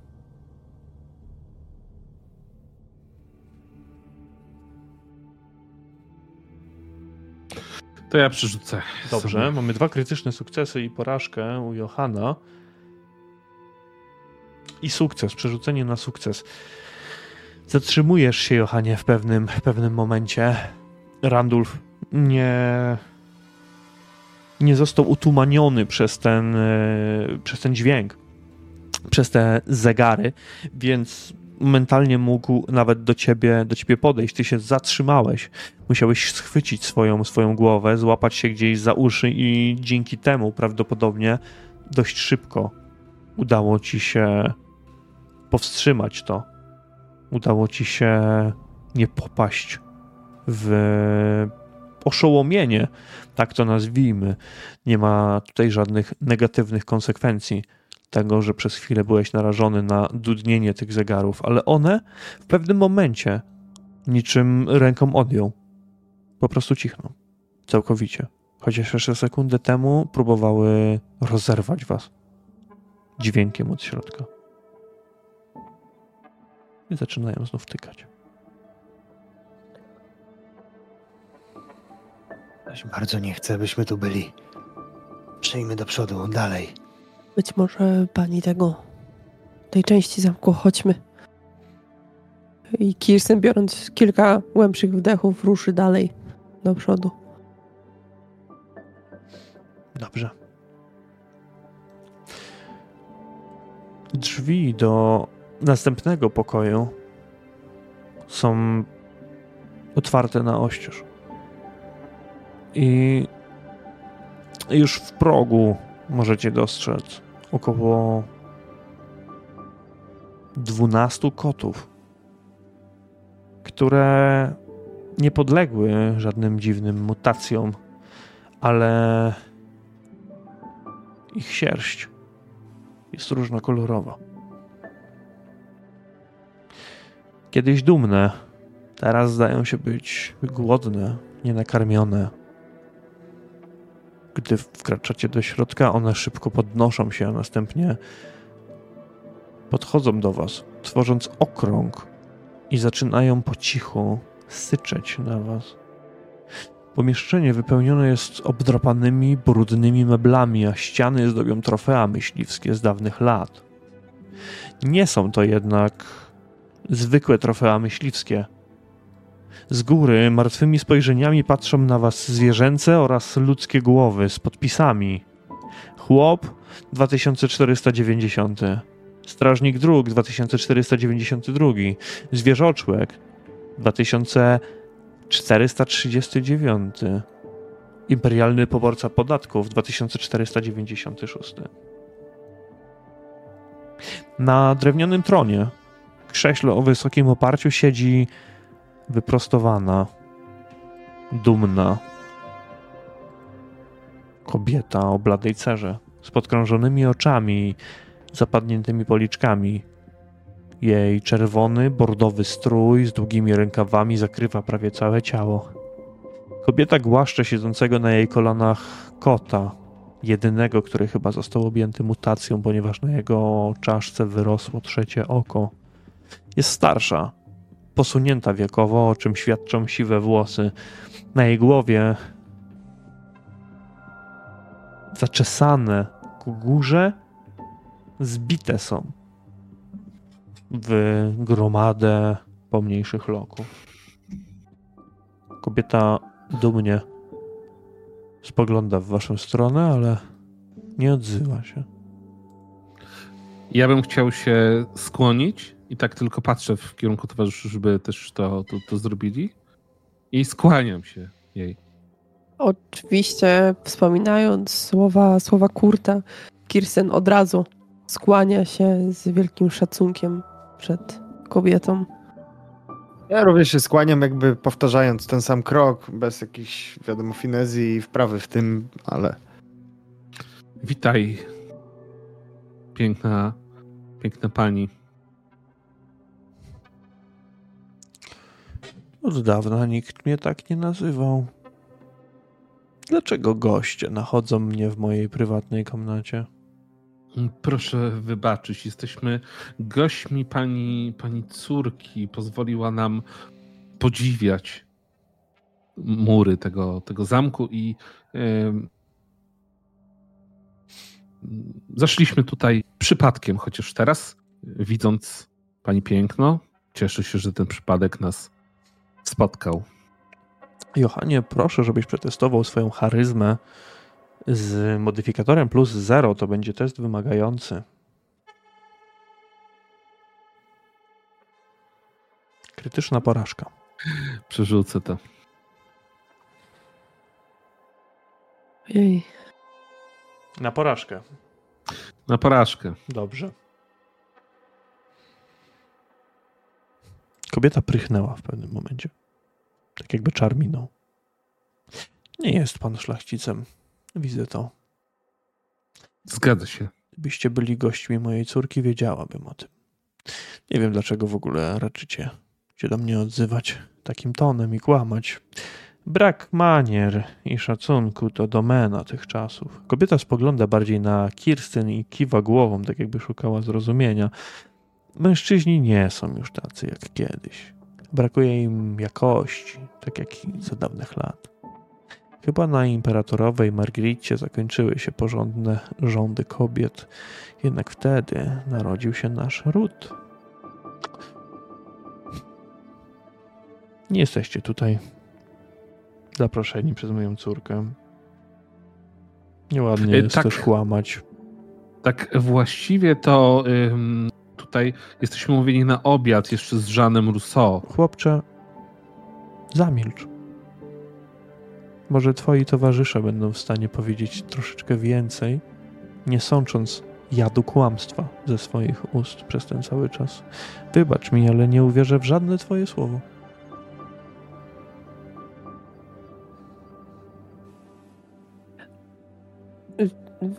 Wielmożna pani Słucham, mów. tak e, naturalnie przejrzała pani nasz e, podstęp, tak bym to określiła z braku lepszych słów. Nie jesteśmy gośćmi pani, pani córki, jak pani sama tutaj oceniła. Natomiast prawdą jest, że zaprosił nas na obiad e, i rozmowę z Lady Margritę pan Jean Rousseau jeszcze w Wittgendorfie.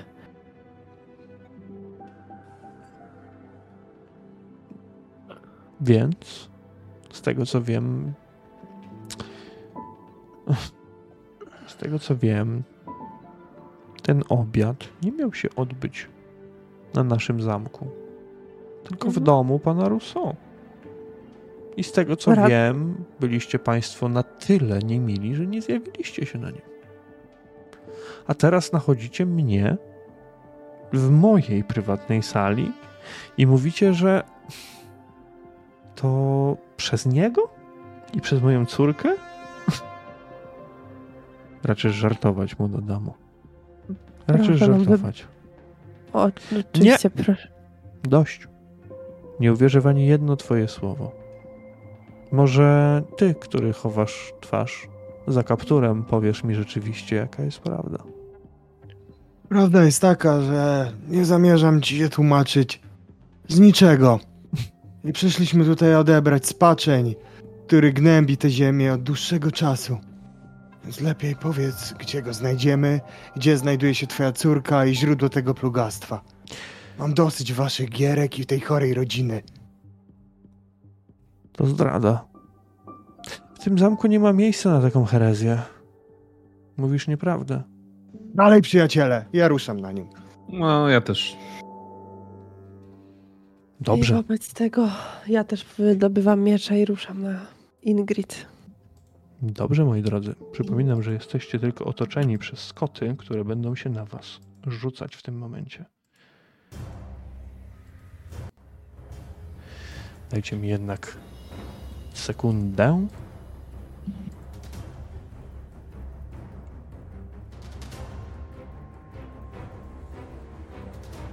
Muszę się jednak tutaj przygotować troszeczkę. Dobra. E, wykonajmy sobie testy inicjatywy.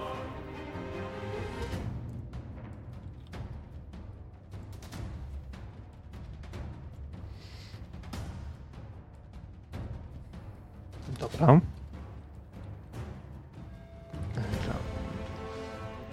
Czyli tak, będziemy mieli tutaj Johana. Chyba Randulfa. A nie, Nie, Johanna. Johan, Randulf, nie. Przepraszam. Przepraszam, masz rację. Mhm.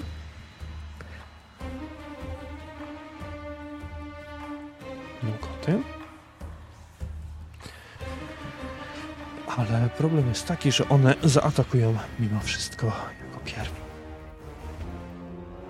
Was. Dobra, moi drodzy. Dajcie mi jeszcze jedną sekundę. I już przejdziemy do samej sobie walki.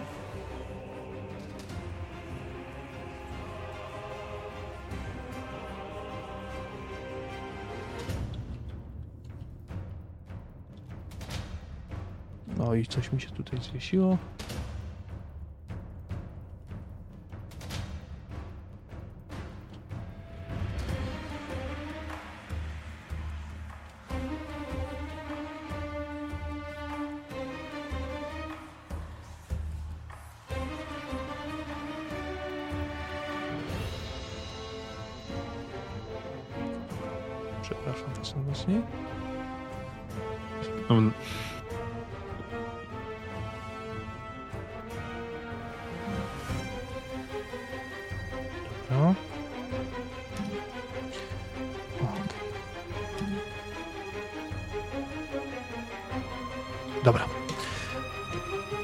Koty te niczym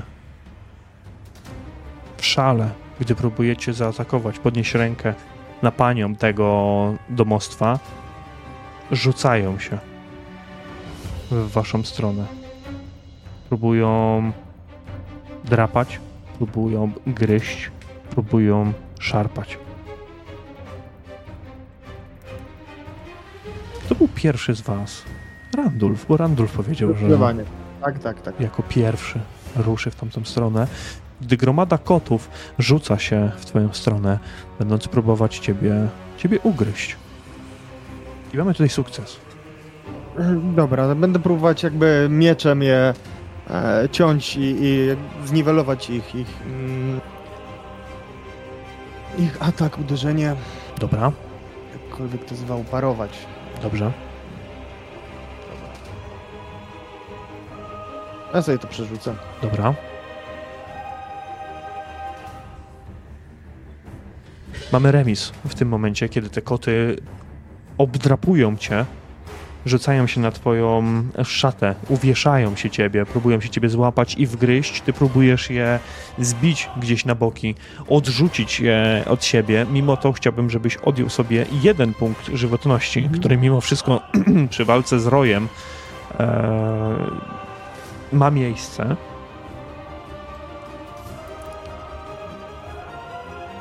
Lady Ingrid niemalże spada z tego, z tego tronu, próbując się wycofać, próbując uciec. Ale chyba nie będzie jej to, tej to dane w tym momencie. Ona nie ma żadnej broni przy sobie. Nie ma nic, czym mogłaby się obronić. Niczym kto, nie ma nikogo, kto mógłby ją praktycznie, praktycznie obronić. Nie ma żadnej broni przy sobie, więc jest bezbronna. Nie spodziewała się tego, że ktokolwiek przyjdzie tutaj i będzie próbował ją zaatakować. Johan, ty jesteś gdzieś za Randulfem. Za Randulfem, którego obległa chmara kotów. Gotowa w pewnym momencie skoczyć dalej na ciebie, na Kirstyn, na kogokolwiek z was. Co ty zrobisz? Rzucam się w kierunku tej kobiety i nie ma różnicy, czy ona jest uzbrojona, czy nie. Mhm. Dla łowców czarownic przeważnie to nie ma, zwłaszcza tutaj tneją, wiedząc, że prawdopodobnie ona jest źródłem mocy tych kotów. Dobrze. Więc spróbuj w takim razie.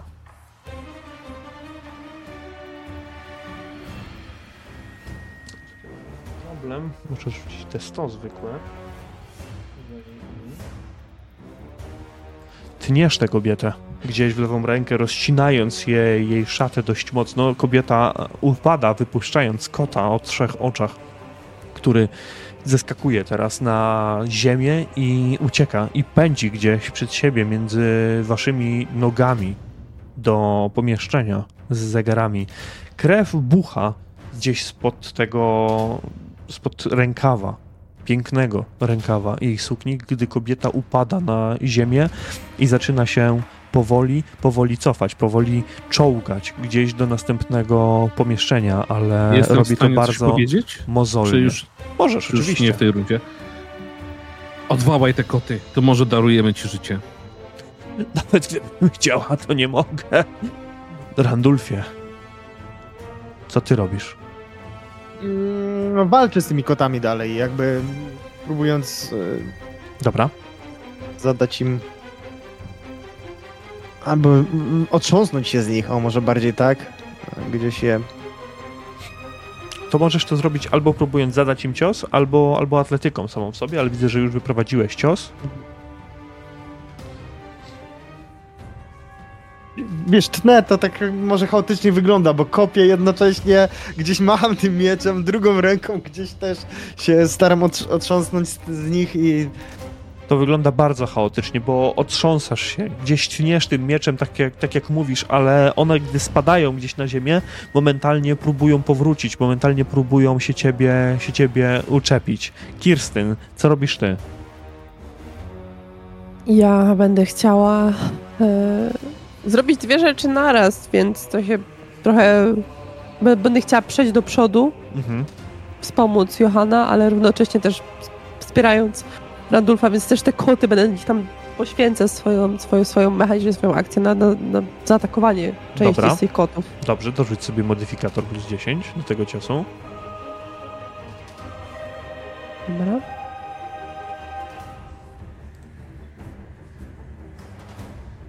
Mhm. Jak najbardziej. Może nie tyle tych kotów jest coraz mniej, ale one uderzane przez was, strącane, zaczynają uciekać, biec gdzieś za swoim poprzednikiem o trzech oczach. Jednakże teraz ta chmara, która wcześniej oblegała Randulfa, przerzuca się na, na Kirstyn. Będzie próbowała gdzieś zaatakować podrapać, pogryźć ciebie. Mamy porażkę, ale nadal to jest test przeciwstawny. A ja będę chciała to parować, oczywiście.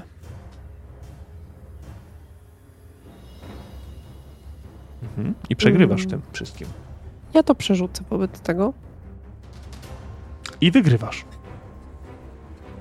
Wygrywasz, kiedy te koty rzucają się na ciebie, uderzasz rękojeścią gdzieś jednego z nich w powietrzu, gdy on wykonując fikołek spada na jedno z jedno, na łoże z baldachimem, które tutaj się znajduje, a następnie pierzcha przed siebie, uciekając, popiskując. Johan, twoja kolej. No, chcę dokończyć to, co zacząłem i skrócić Margitę. W sensie tak symbolicznie skrócić o głowę To nie jest Margarita, tej... ale... Ej, Boże, w, to na matkę Margity, Mhm. przepraszam. Naturalnie. Chciałbym, żebyś wyprowadził ten cios z dodatkowym modyfikatorem plus 20. Mhm. To jest z tą przewagą może? Jeszcze z przewagą, tak. Czyli plus 30 czy plus 20? Plus 30. Plus 30, dobrze. Dobrze. Tutaj padła deklaracja o skracaniu o głowę kogoś. Więc Tutaj tak. gdy kobieta ta próbuje na łokciach niemalże przesunąć się po podłodze do następnego pomieszczenia, Johan w pewnym momencie staje na jej suknię, nie pozwalając jej ruszyć się dalej, a kobieta uderza swoją głową o posadzkę. Dość, z dość głośnym hukiem, z dość głośnym chrzęstem, jakby prowadzona tym impetem, a następnie jedno mocne uderzenie, jedno mocne cięcie prowadzone w poprzek na wysokości jej głowy powoduje odgłos chlaśnięcia, a następnie odłączenia głowy od reszty ciała, pozbawiając Lady Ingrid von Wittgenstein życia w tym samym momencie, gdy reszta kotów z głośnym piskiem zaczyna uciekać z tego, z tego pomieszczenia, zostawiając was praktycznie samych.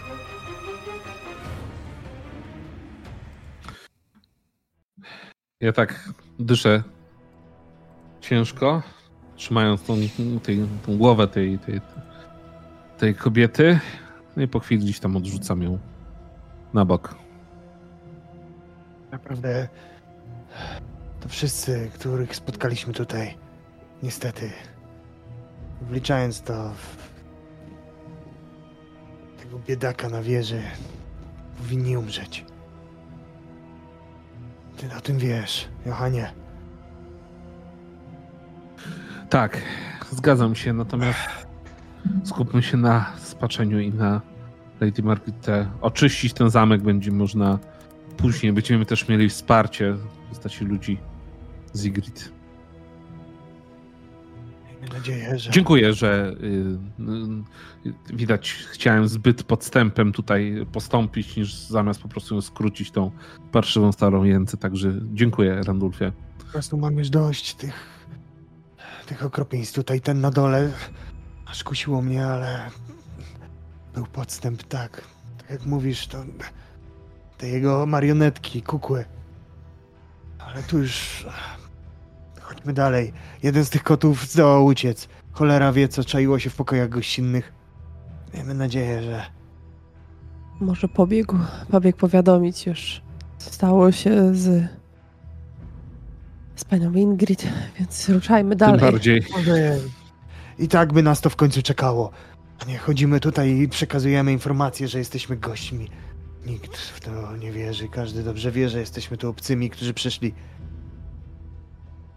kończyć co tutaj ma miejsce. Może, może chodźmy, postaram się znaleźć Margitę, a resztę, że tak powiem, zobaczenie, czy coś jest ciekawego w tych pomieszczeniach, może zostawmy po tym. Myślę, że i tak już zobaczyliśmy większość, co mieliśmy tutaj zobaczyć. Spotkaliśmy już wszystkich na zamku, którzy do, należą do tej rodziny. Teraz już została sama Lady. Margritę. A Randulfie przez słowa łatwiej załatwić pewne rzeczy niż przez od razu miecz. Zgadzam się, ale co chcesz z nimi załatwić, Kirsten? Rozmawiamy może- z każdym paskudztwem, które tutaj mijamy i mam wrażenie, że jesteśmy coraz dalej od tego, co zamierzone.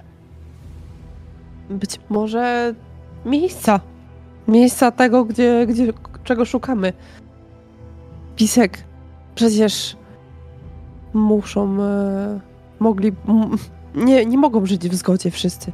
Może z piskiem udałoby się uzyskać nasze cele, ale to teraz nieistotne, ruszajmy dalej. Dobrze wiesz, że ich wszystkich czeka tu śmierć. Jeżeli uda nam się odbić zamek, to ci, którzy przyjdą tutaj, by sprawdzić, co tu miało miejsce przez te wiele lat, nikogo nie pozostawiam tu żywym. Oczywiście. Oczywiście. Chodźmy dalej. A może, Johanie, postaraj się... O, czekaj. Ja gdzieś tutaj chciałbym zerwać kawałek nawet rękawa spod szaty i gdzieś największą, najgłębszą ranę, żeby... którą ten kot gdzieś mi tam jeden z drugim, trzecim e, wyrządził gdzieś zabandażować. Właśnie to jest też e, dobre pytanie tutaj do mistrza gry, bo ja jednak tam trochę się przyturlałem wcześniej po tym, e, na tym niższym zamku, więc też e, powiedzmy, że no też mam jakieś rozcięcie. Być może nie zwróciłem wcześniej na to uwagi, ale teraz jak Randolph na to wspomniał, e, mechanicznie brakuje mi trzech punktów żywotności, więc też bym sobie to spróbował jakoś e, powiedzmy opatrzeć. Mm, Możecie wykonać test leczenia w każdym momencie. To oczywiście zajmie po prostu odpowiednią ilość czasu. Myślę, że to jest dosyć ważne. By... Mamy Porażkę ze strony Johana. No już nie, nie przerzucę tego. Mhm.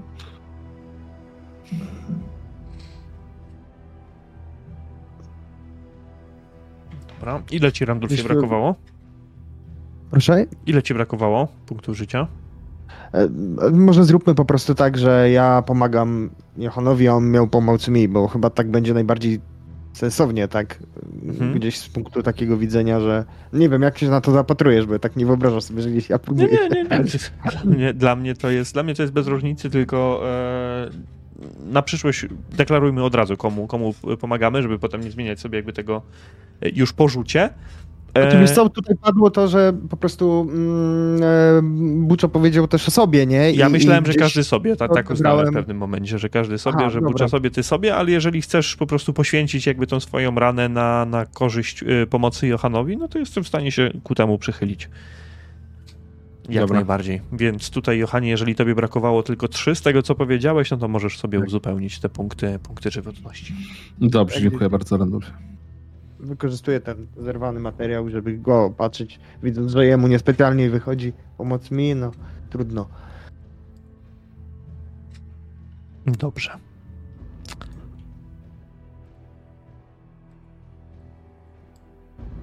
Przechodzicie do następnego pomieszczenia. Sam pokój w sobie jest dość mały. Jakby kolejny przechodni. Znajdują się w nim rzędy makabrycznych, wypchanych zabawek, które kiedyś mogły być żywe. Wypchane szczury, wypchane ludzkie ręce. Inne kawałki ciał leżą porozkładane na podłodze. To jednak nie jest elementem, który wita was w tym pomieszczeniu. Komitetem powitalnym jest duża waza z geometrycznymi zdobieniami, która z dużym impetem leci wprost w waszą stronę. Zimne powietrze przenika was na wskroś, a oprócz czegoś, oprócz wazy w powietrze zaczynają powoli unosić się zabawki, które zaczynają powoli, powoli sunąć w waszą stronę, przybierając na prędkości. I chciałbym, żebyście przetestowali swój unik. Wszyscy.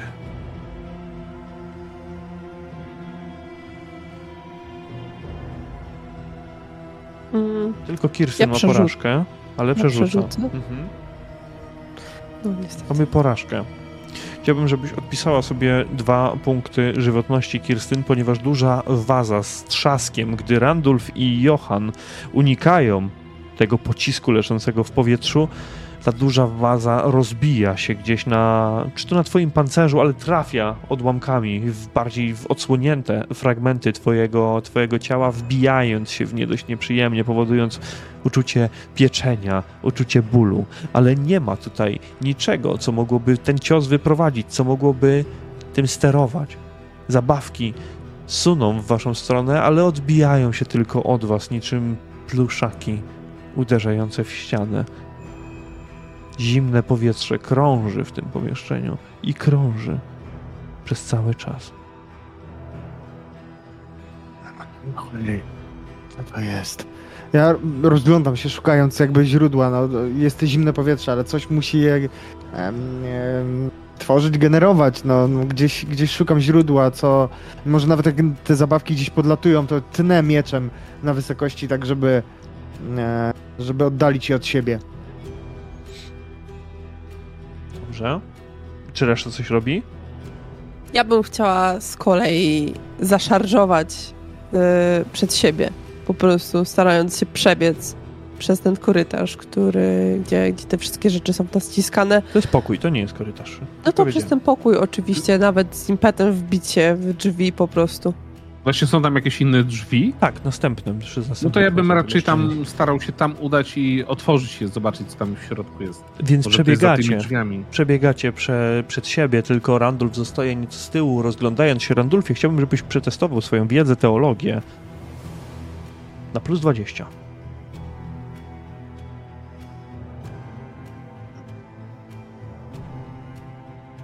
Porażka. Baszka. Nic. Zostaje ten test?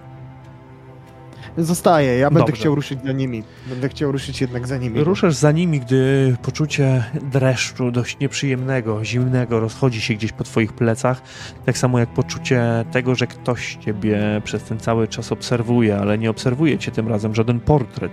To coś zdecydowanie, zdecydowanie innego, ale wy przekraczacie próg następnego pokoju, otwierając drzwi, wchodząc do środka, a następnie może nawet te drzwi zamykając gdzieś za sobą. I stoicie w pomieszczeniu, w pokoju, który różni się całkowicie od pozostałych. Można już stracić rachubę, ile tych pokoi przeszliście w tym zamku, na którym piętrze tak naprawdę jesteście, bo czasem prowadzą do jednego schodki, dwa, trzy, czasem schodzi się o jeden schodek niżej. Ten pokój jest inny. Jeśli trzeba użyć jednego słowa, to przepych będzie tym słowem odpowiednim. Krawędzie mebli i łoża pokryte są złotą warstwą. Na toaletce rozstawiono tutaj liczne słoiczki z maścią, z różnymi maśćmi oraz wszystko to, co kobieta potrzebuje, aby przygotować konkretny makijaż. I na tym kończy się normalność. Ponieważ na środku pomieszczenia na krzesłach siedzą dwa trupy mężczyzn, a spod łóżka wystają stopy, nogi trzeciego mężczyzny. Pod jedną ze ścian stoi skrzynia z bogatymi strojami, ona jest otwarta oraz jakąś szkatułką, może coś takiego. Chodźmy, chodźmy dalej, to jest, jest szaleństwo, co się tutaj dzieje. Ile jeszcze, jeszcze trupów będziemy musieli oglądać. I Kirsten po prostu rusza, rusza dalej, nie chcąc już oglądać tego całego szaleństwa, jakiego doświadczają tutaj. Ja przyglądam się jeszcze tym, e, tym mężczyznom, by bardziej ocenić, e, co ich spotkało. Jakby, co możemy my spotkać dalej, ewentualnie e, patrząc na ich ciała. Randulfie, to są trupy. Oni nie są wypchani. Oni po prostu nie żyją. W żadnym calu nie poruszają się, ale wiesz, że są to, są to trupy, które w każdym momencie mogą zostać ożywione. Miałeś już z takimi do czynienia. Powiedziałeś, że przyglądasz się, więc naturalnie bez. Nie, potrzebuję od ciebie żadnego rzutu, ale zerkasz też na, na nogi trzeciego, tego, który wystaje z łóżka i bardzo szybko jesteś w stanie połączyć fakty i zrozumieć, czyje nogi widzisz, bo widziałeś już te stroje, widziałeś już te spodnie, te culotte. To Jean Rousseau. Leżący pod łóżkiem. Zobaczcie.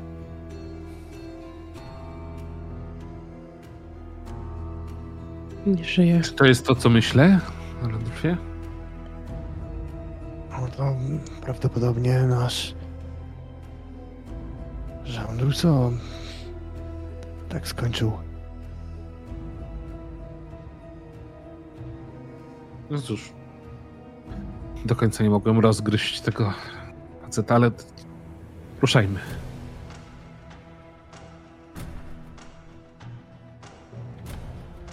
W takim razie, tak jak, tak jak mówiłam, otwieram kolejne drzwi. Przechodzę przez nie, jeśli są otwarte. Z mieczem oczywiście już wyciągniętym. Nie chowam go, nie kryję. Dobra.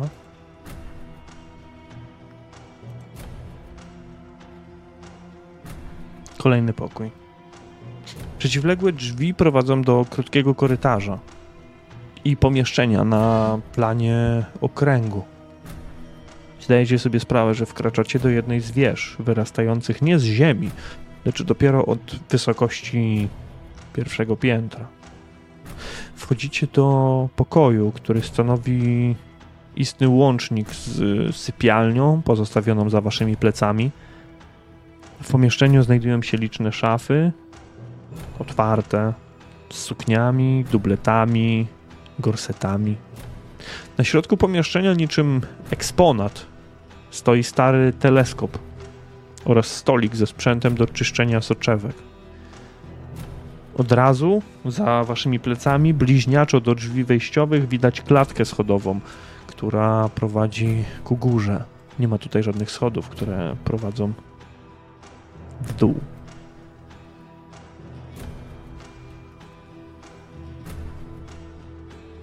To co, ku górze? Ku górze, zdecydowanie. I Dobrze. Mhm, słucham. Kirsten rusza po prostu na górę. Tutaj, tak jak chwilę temu była jeszcze niepewna, tak teraz po prostu chcę zakończyć ten koszmar. Kolejny raz, tak jak chciała zakończyć koszmar w Bigenhafen, tak chcę zakończyć ten koszmar tutaj, na zamku Wittgenstein. No.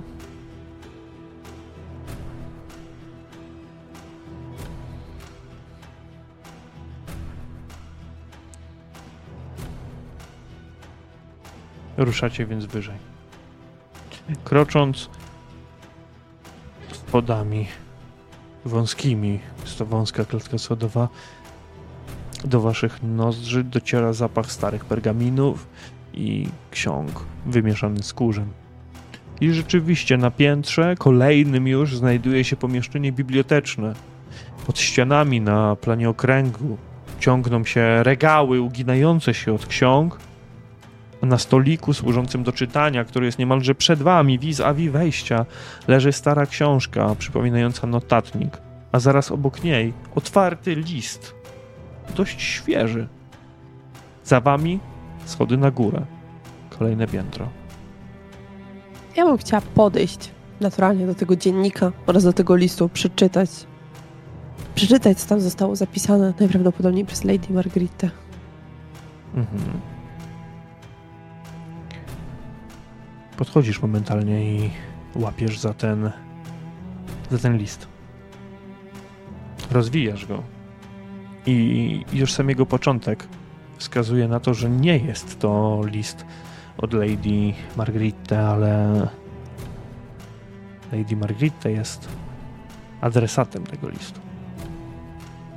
Wyślę ci go fragmentami. Będę chciał, żebyś go odczytała. Jeżeli jest jakiś problem, opowiedz, a będę pomagał. Moja najdroższa siostro, mam ci tyle do opowiedzenia, że nie wiem od czego zacząć. Nie wiesz, co tracisz, tkwiąc w tym starym zamku. To znaczy, uwielbiam e, okaleczać wieśniaków, tak jak każdy inny, ale po, po paru miesi- miesiącach poczucie déjà vu jest po prostu nie do zniesienia. Drugi fragment. Z drugiej strony życie w Mindenheim jest po prostu cudowne. Czy może powinienem powiedzieć, że ma swój pazur? Straciłam rachubę w ilu wręcz skandalicznych, w ilu wręcz skandalicznych przyjęciach brałem udział w tym tygodniu i jestem całkowicie zwalony z nóg. Po tych wszystkich latach życia niczym pustelnik, ukry, ukrywania Świeczki. świeczki pod, ukrywania świeczki pod kocem, że użyję metafory, prawdziwą ulgą jest całkowicie się od, odsłonić. Nie masz pojęcia, jakiego rodzaju kontakty po, poczyniłem. We wszystkich, tego, we wszystkich tego słowa znaczeniach. Chwała mutan, mutantowi? Mutatorowi. Mutatorowi. I jak wielu ważnych i wpływowych ludzi tutaj chce dołączyć do sprawy. Trzecia część. Jak zapewne zgadłaś, twój młodszy braciszek sprawia nie lada wrażenie, wrażenie na członkach tutejszej, tutejszego wewnętrznego kręgu. I już zostałem wyznaczony do zorganizowania czegoś specjalnego na przyszłoroczne obchody Hexenstag. Gdy tylko będę miał czas, napiszę ci i opowiem o wszystkim. Może nawet przekonam cię, byś przyjechała i zobaczyła to wszystko na własne oczy. Czwarta część. Cóż, muszę lecieć. Czas przygotować się do wieczornej imprezy. Muszę wyglądać jak najlepiej dla gościa honorowego. Twój kochający brat Gotthard. Czyli tak jak myśleliśmy, Midenheim jest naszym następnym przystankiem. Mało tego. Gotthard należy do wewnętrznego kręgu. I to on może, może nas doprowadzić dalej do, do końca tego szaleństwa. I co jeszcze? My do załatwienia sprawy tutaj. Gotthardem zajmiemy się, kiedy uda nam się załatwić wszystko na zamku i wyjdziemy z tego cali. Wiemy, że trzeba będzie wrócić do Kurta i go po prostu zabić, żeby nie trafił w ręce Gottharda i jego sprzymierzeńców. Ja chowam ten list oczywiście. Czy powie, powiedz mi, Safi, że jeżeli otwieram ten dziennik jeszcze, chcąc go przelecieć wzrokiem, szukając najświeższych informacji, takich zapisków, Ja też y, rozglądam się po całym jeszcze tym pomieszczeniu bardziej, by, by może coś namierzyć, co, co może, e, może nam pomóc albo cokolwiek w tą deseń. Wszystko, co jesteście tutaj w stanie znaleźć, nawet ten, tę książkę, która przypomina notatnik, to, to nie jest pamiętnik, to są notatki. Te księgi łączą się z, tą, z, tym, z tym notatnikiem, bo jakby informacje w nim zawarte są wyciągnięte żywcem z tych ksiąg, ale wystarczy przejść wśród e, tych regałów, popatrzeć na tytuły, które spisano w Reichspielu, żeby domyślić się bardzo szybko, że są to książki traktujące o dziedzinie zakazanej, o nekromancji. Cóż, Spluwam. Wszystko spłonie. Teraz już nie mam ku temu. A, ruszajmy, ona musi zginąć. Jest jeszcze jedna rzecz, którą chcę wam powiedzieć, bo księgi te, które się tutaj znajdują, o tej magii nekromanckiej, mają nawet ekslibrisy czarodziejów, do których niegdyś należały. Nawet mają handlarzy, adresy handlarzy od Marienburga aż po Kataj. Są tu także prace traktujące o samej istocie magii o, i tradycjach. Najczęściej występująca jest y, oprócz nekromancji także tradycja życia, śmierci oraz chaotyczna, wysławiająca pana przemian Cincha. Ty, Kirstyn, Czyli- spytałaś jeszcze o ten notatnik. Y, masz jakieś pytanie, Randulfie? E, Tak, bo generalnie e, to, co powiedziałeś, jeśli jest e, tradycja życia, to nie wszystkie księgi są em, plugawe i złe, z tego co rozumiem, tak? Tak, nie wszystkie, nie wszystkie. To chciałem właśnie dodać, że, że głównie nekromancja, ale jeszcze są inne. Mm, Wiesz co? Gdzieś szybko szukam e, właśnie mm, kogoś, kto mógł być em, jakimś handlarzem w Middelheim. W razie czego, żebyśmy mieli też jakiś, e, jakiś punkt odniesienia. Być może, może ten człowiek już dawno nie żyje i ktokolwiek inny e, Mhm. gdzieś tam e, handluje w jego, e, w jego miejscu albo cokolwiek takiego, ale punkt zaczepienia jest. Dobrze, dobrze. Wydaje mi się, że w tym momencie możesz poświęcić tę chwilę, aby poprzeglądać chociaż te, e, te księgi. Kirstyn, ta stara książka, która e, była notatnikiem, kiedy przewertowujesz ją jeszcze kawałek, kawałek dalej, staje się e, rzeczywiście pamiętnikiem. Tutaj wprowadziłem cię w lekki, w lekki błąd, ale jest to coś, co zdecydowanie już wiesz bo ten pamiętnik, ta książka należała kiedyś do Dagmara von Wittgensteina i opisuje dość dokładnie to, co wydarzyło się przed 120 laty. Całą podróż na Jołowe Wzgórza oraz plany wykorzystania spaczenia.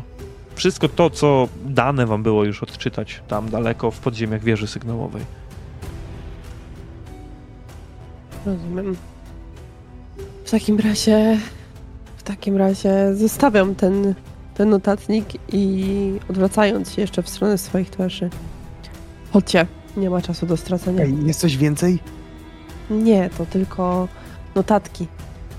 Wod, e, von To, Wittgensteina. to co z- już mieliśmy Dokładnie. okazję znaleźć, Wszystko, poznać. co odkryliśmy w wieży sygnałowej. Czekajcie, spójrzcie na te księgi, nie wszystko stąd jest...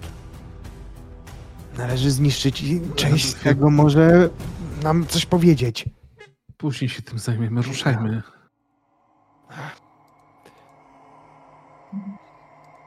Dobra, no jeśli rzeczywiście ja nie zdążyłem gdzieś tu jeszcze nic namierzyć, to macie rację, wrócimy tu, jeżeli uda nam się ujść z życiem. Musi Dobrze. się udać. Nie ma innego wyjścia. Więc opędzani też niejako przez Johana ruszacie dalej. Tutaj wieża zdaje się rozszerzać, tak samo jak i schody prowadzące na kolejne piętro. Drzwi na górę są otwarte. W pomieszczeniu tym początkowo ciężko jest cokolwiek dostrzec poprzez opary unoszące się w powietrzu. Im bliżej jesteście, tym łatwiej jest jednak wam dostrzec, że opary te zamknięte są w plątaninie szklanych rurek, ciągnących się przez całe, całe pomieszczenie. Weszliście do czegoś w rodzaju laboratorium. Na ścianie, tuż obok, na hakach zawisła piątka ludzkich ciał i szkieletów w różnym, w różnorakim etapie rozkładu. Po drugiej stronie stoją szklane zbiorniki, w których umieszczono dobrze zakonserwowane kawałki ludzkich ciał. Po środku pomieszczenia na czterech stalowych kolumnach wysokich na około 3 metry, może, może nawet więcej, spoczywa wielka drewniana platforma. Cztery rogi tej platformy połączone są linami z solidnym blokiem i wielokrążkiem, który pozwala podnosić wszystko do poziomu stropu, niczym, niczym lewar. Dodatkowy zestaw dźwigni i prętów pozwala otworzyć dach na oścież i ten dach jest w tym momencie otwarty. Jesteście na szczycie jednej z wież. Na drugim końcu pomieszczenia wisi wielki latawiec przyczepiony za pomocą kabli do, do kolumn. Przewody biegną dalej, lecz znikają na tejże platformie. Tutaj na górze odgłosy burzy są niemal nieznośne. Przetacza się ta właśnie burza nad samym zamkiem, a błyskawice przecinają niebo co chwilę. Głośny huk roznosi się i rezonuje, emanuje pomiędzy kamiennymi ścianami do tego stopnia, że czasem ciężko jest usłyszeć własne myśli. Przez otwarty dach do środka pada rzęsisty deszcz, uderzając w emelen, el, emelenty, elementy, przepraszam, wyposażenia.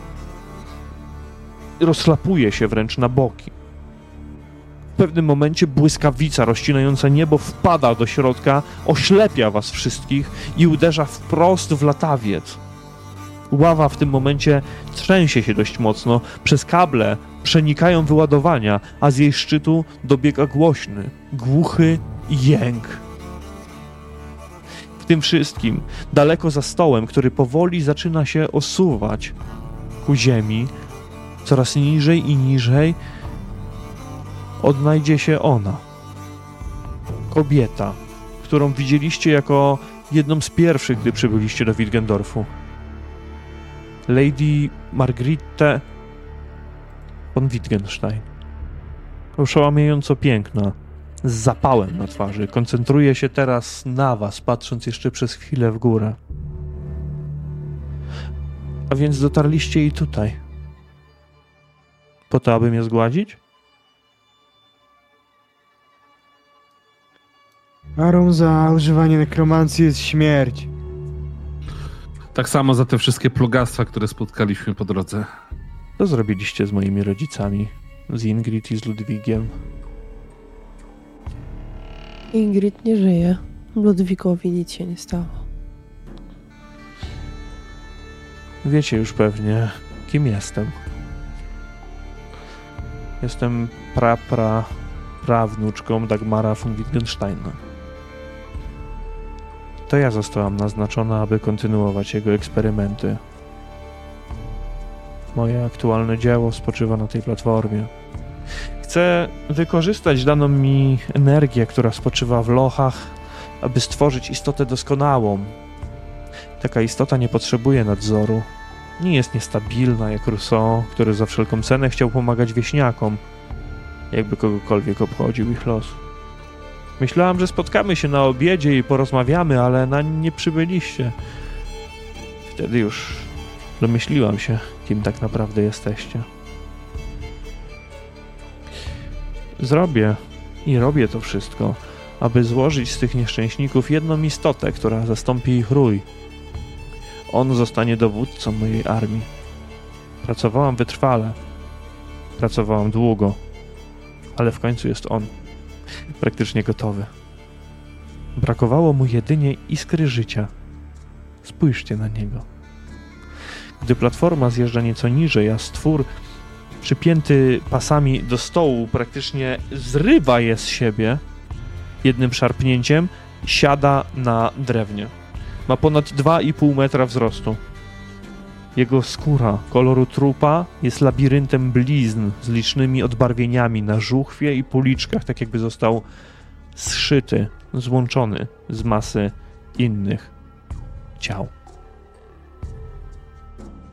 Czy nie jest piękny?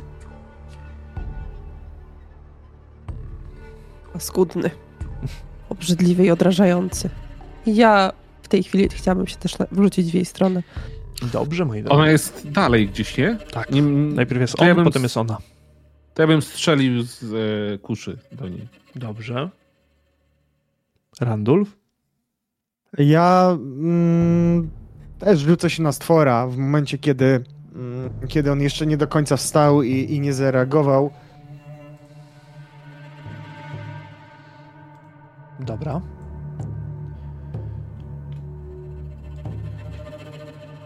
Po pierwsze chciałbym, żebyśmy rzucili sobie standardowo, moi drodzy, na inicjatywę. A zaraz przejdziemy do tego, co najważniejsze w tym wszystkim.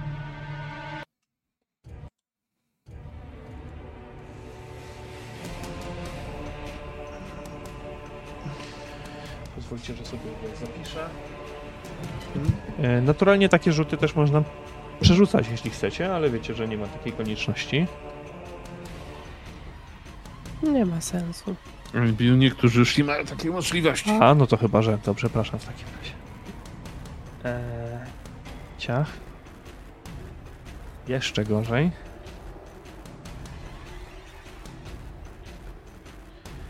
Ale jest jeszcze taki tutaj piękny jegomość, który ma bardzo, bardzo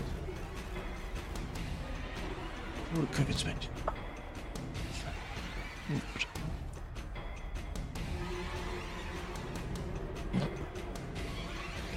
Moi drodzy, jeśli wchodzimy w warstwę mechaniczną, ten stwór powoduje w Was strach. Strach o wartości 3.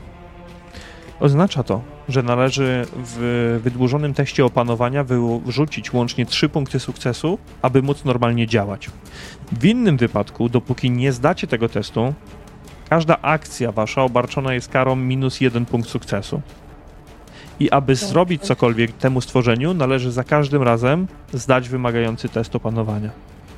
Jeśli takie stworzenie zacznie się do Was zbliżać, również musicie zdawać taki test.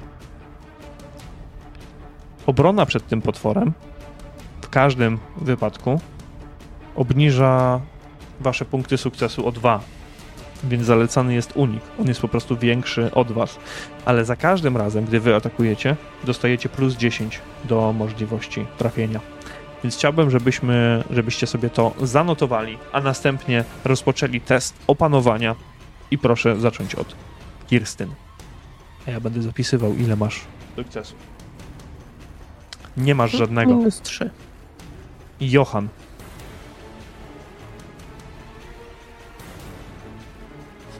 Dobrze, opanowujesz się, więc będziesz mógł w, zadziałać zaraz. Randulf. Przerzucam to. Dobrze. Krytyczna porażka. Dobra. Dobrze, czyli tak to możemy zrobić. Eee,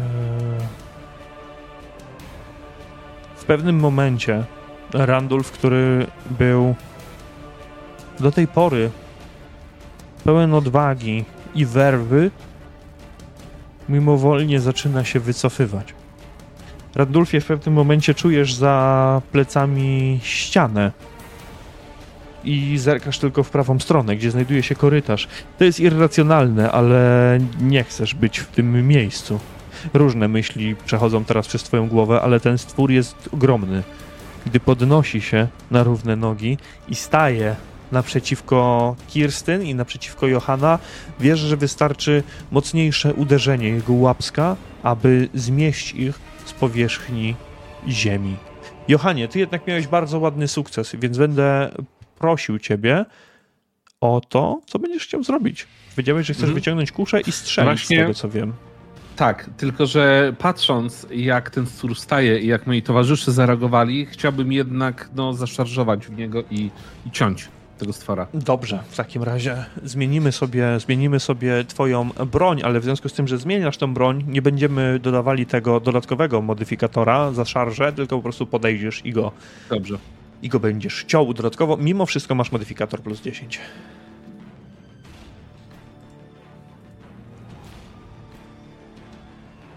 Mamy sukces.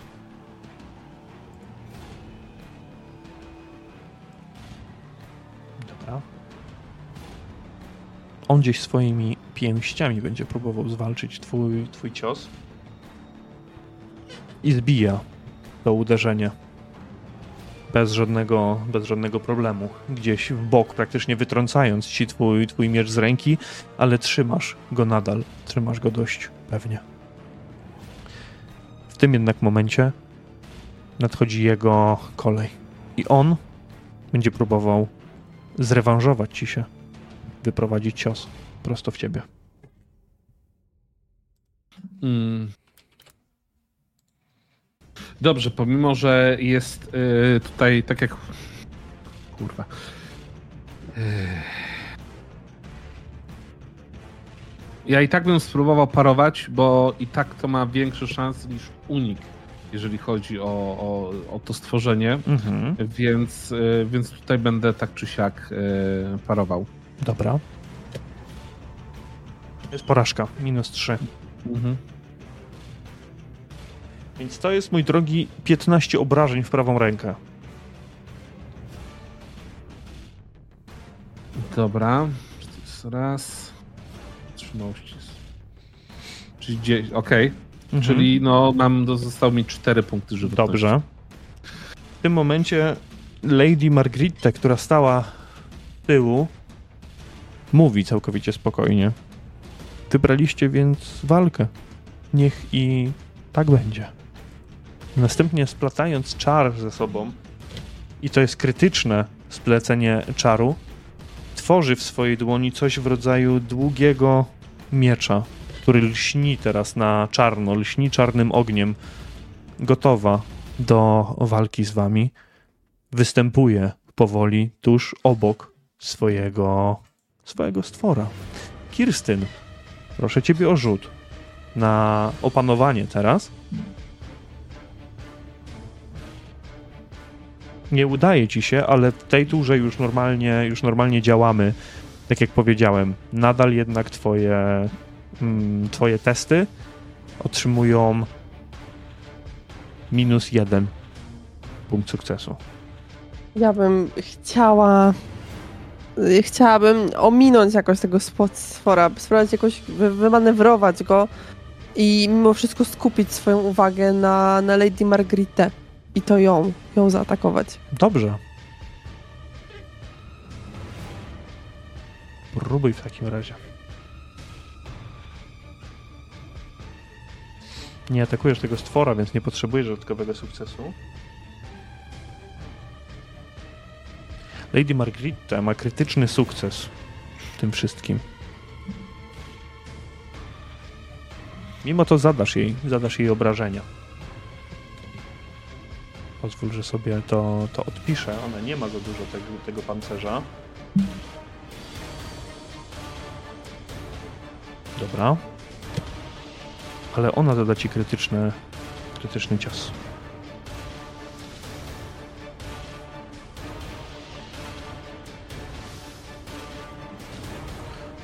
Czy zechcesz sama rzucić sobie? Sama sobie rzucę, sama sobie zgotowałam ten los, sama sobie rzucę. Czyli dwa razy D100 będę prosił, żebyś rzuciła. 72 i 69. 72 to jest korpus i 69, tak? Tak. To będzie rana krytyczna korpusu. E, pamiętaj jeszcze o krytycznym wyparowaniu ewentualnie. Pamiętam, pamiętam, naturalnie.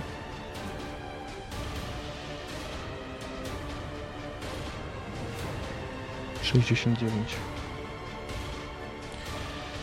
E, dobrze, więc jaka jest decyzja? Czy to jest krytyczne wyparowanie, czy przyjmujesz ten krytyk? Yy, nie, naturalnie to jest krytyczne wyparowanie. Dobrze.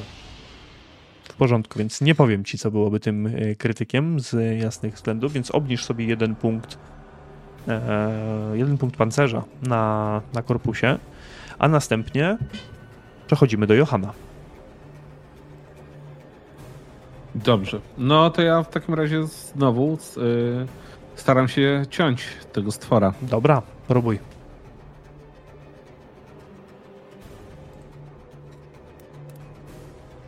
Dalej plus 10, tak? Mm, Za rozmiar. tak, tak, tak, to, to macie cały czas. To proszę, proszę sobie, Dobra. jeżeli atakujecie jego, to będzie plus 10. Mamy remis, więc te ataki się niwelują ze sobą. Całkowicie. Wchodzicie w coś w rodzaju klinczu. On próbuje ciebie odepchnąć od siebie, ale nie jest w stanie, gdy przechodzisz gdzieś pod jego ręką. Próbujesz go ciąć gdzieś na wysokości łokcia, przechodząc gdzieś przez jego kolano, ale on tylko parsknął, gdzieś harknął dość głośno, a następnie strzał, strzepnął ciebie, odtrząsnął niczym, niczym muchę natrętną. Randulfie, proszę o test opanowania.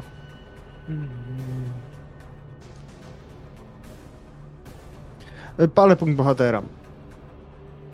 Dobrze, w porządku. Więc tutaj nie musisz już używać żadnego punktu, e, żadnych rzutów na opanowanie w tym momencie, żeby móc e, atakować czy cokolwiek innego robić. Powiedz mi, jaka jest twoja deklaracja? Co robisz? Opieram się o tą ścianę, tak jak powiedziałeś. Przez chwilę spoglądam nawet na, na wyjście mm, z tej wieży. Tak jak tutaj weszliśmy, żeby to rzucić w cholerę i po prostu zwiewać, ale ta myśl mija po prostu momentalnie. Mhm. Patrzę, co się dzieje. Widzę Johana, który potężnie oberwał. E, Kirsten, która jakby walczy na równi z tą nekromantką i coś we mnie zbiera. Nie, nie, tak nie może być. Ruszam pędem na, na nekromantkę, próbując wesprzeć Kirsten, wiedząc, że źródłem mocy tego stwora prawdopodobnie jest ta kobieta. Dobrze, więc proszę, żebyś rzucił sobie z dodatkowym modyfikatorem plus 10 wynikającym z przewagi liczebnej. A szarża? To plus 20, mój drogi. Sekundka, bo ja sobie z broni rzucę, będzie chyba lepiej. Na pewno będzie lepiej, bo wyliczy obrażenia nam od razu.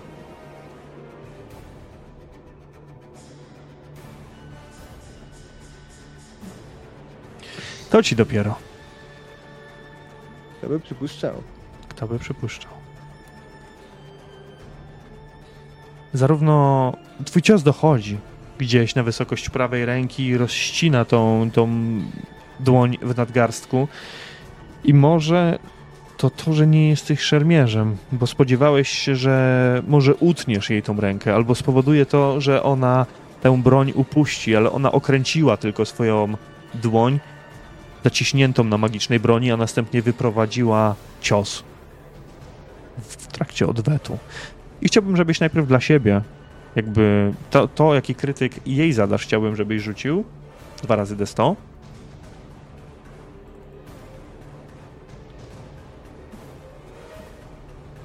Siedemdziesiąt osiem i dziewięćdziesiąt sześć, a następnie to, jaki jeszcze ona tobie zada, bo będę musiał sprawdzić, co będzie miało pierwsze miejsce.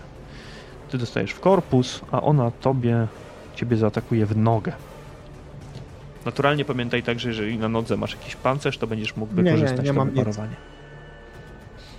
Dobra. Dobra. Prawdopodobnie i tak ona będzie, będzie pierwsza.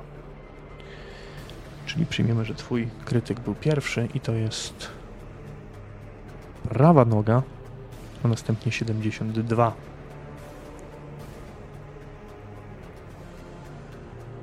Już sekunda.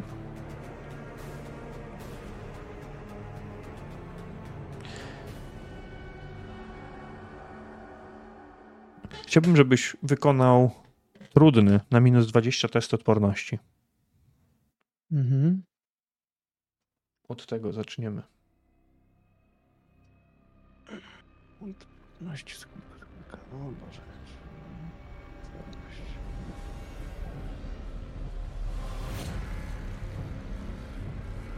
Przerzucę sobie to. Dobra.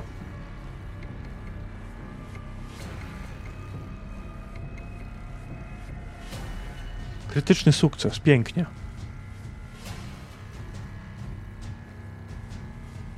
Ten cios nie powoduje utraty twojej przytomności, ale magiczne ostrze, zimne, chłodne, lodowate, przechodzi, przecina gdzieś twoją nogę na wysokości kolana, praktycznie rozrywając ścięgno w twojej, w twojej nodze.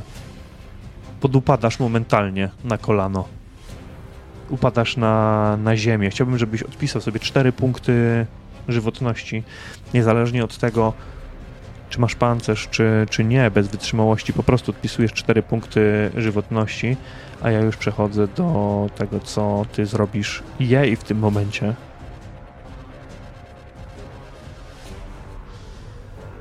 Ponieważ upadając wręcz, tniesz ją jeszcze na wysokości obojczyka. I twoje ostrze natomiast przez ten obojczyk przechodzi praktycznie całkowicie. Lady Margritte, wytrącona z równowagi, robi kilka kroków do tyłu, a następnie upada na ziemię wprost między fiolki, prost na jeden ze stołów, który łamie się. Ona upada na ziemię z głośnym, z głośnym krzykiem, który momentalnie cichnie. Nie wiadomo dlaczego. Ale w tym momencie zarówno ty, jak i ona jesteście wyłączeni z walki. Tutaj jednak odzywa się stwór von Wittgen- von Wittgensteinów, który jęczy głośno, który krzyczy wściekły na to, co właśnie zrobił Randulf i będzie próbował zemścić się na Johanie, wyprowadzając cios.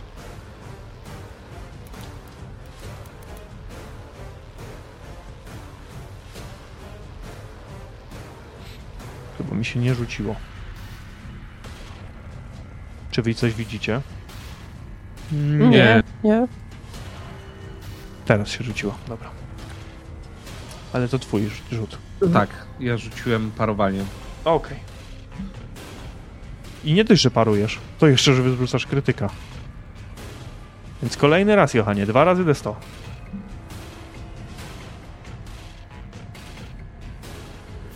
Yy, 67 i później 52. Bardzo ładnie. 67 to jest znowu korpus i znowu mamy do czynienia z y, krytykiem, to 50. 52. Twój cios za to w, w odwecie doprowadza do połamania kilku żeber. Gdy stwór ten cofa się, trzymając się za swoją klatkę piersiową, zauważacie, że zaczyna wyciekać z niego coś w rodzaju czarno-czerwonej soki, która sączy się teraz dość mocno, dość obficie. Stwór zawył, otrzymując ten cios, ale będzie cały czas gotowy do tego, aby móc wyprowadzić następne uderzenia w waszą stronę. Kirstyn, rzut na opanowanie, poproszę.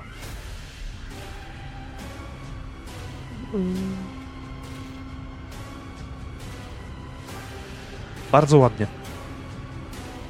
Widząc to, co się dzieje, Kirsten y, weźmie po prostu rozbieg i będzie się chciała wbić swoim mieczem, barakulem. Będzie chciała przeciąć tego stwora, zadać mu ostateczny cios. A więc jest to rzut na plus 20.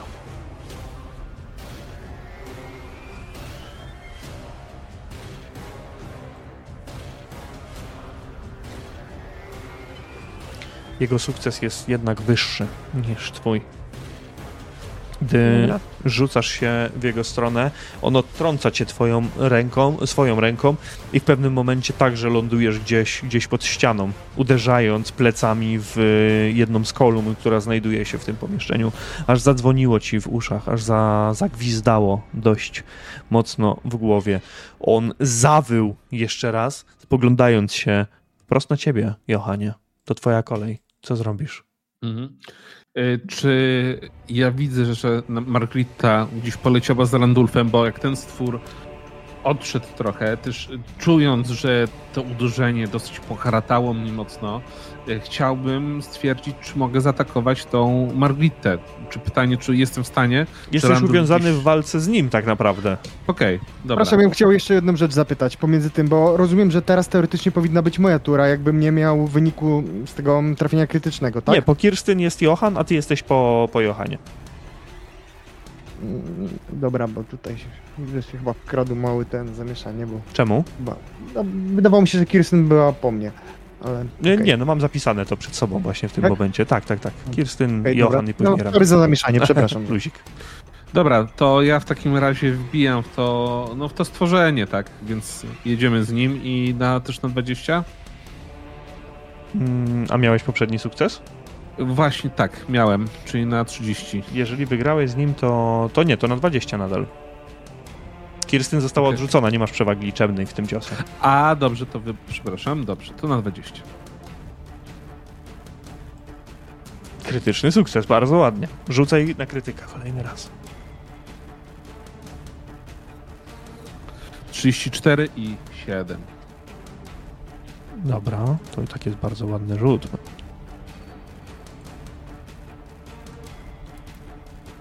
Trzydzieści cztery i siedem, dość nisko tak naprawdę. Prawa ręka. Raptem. I siedem. Stwór, gdyby cokolwiek w rękach trzymał, to pewnie by to, pewnie by to upuścił, bo widzisz jak coś niczym trząśnięcie jego dłoni przechodzi, niczym fale dość mocne, niczym uderzenie łokciem w e, nieprzyjemne, nieprzyjemne miejsce, ale to tylko powoduje wściekłość na jego, na jego pysku, na jego twarzy, tak jakby chciałby on rozerwać cię w tym momencie na strzępy. Randulfie, teraz jest twoja kolej. Leżysz na ziemię, twoje kolano, twoja noga przesiąknięta jest w tym momencie krwią. Ale nie straciłeś przytomności, miałeś piękny sukces na odporność. Ja spoglądam na tą nogę. y, Teraz moje pytanie, czy ja mogę coś zrobić, czy nie? Bo Możesz, jest, y, Możesz, tylko ciężko ci będzie się podnieść na nogę i iść na nie nawet. Przy tym ciosie, który, który otrzymałeś. Chcę się tylko podnieść na tą chwilę i spojrzeć na Lady Margaretę, czy jaka jest y, jej mm, wynik jakby tego naszego starcia i jak ona skończyła. Lady Marguerite leży gdzieś w potrzaskanym stole, w, w tych zgliszczach potrz- potrzaskanego stołu, pod ścianą. Na nią kapią różne ciecze wydobywające się z tych ampułek, z tych rurek po, popękanych. Miecz magiczny, który miała w dłoni, całkowicie zniknął, a ona zdaje się być nieprzytomna. Y, Dobra, ja w takim razie, jeśli mówisz, że mam problem z chodzeniem, muszę to skończyć, więc używam punktu determinacji. Chcę po prostu siłą gdzieś tutaj tej. em, jakby tutaj tej nienawiści do nekromancji i do tego, co Lady Margaret tym e, za sobą niesie, do niej podejść. Jakby podejść, Mhm. nawet przeczołgać się na jednej nodze, na kolanie, gdzieś kuśtykając i skończyć jej żywot. Dobra.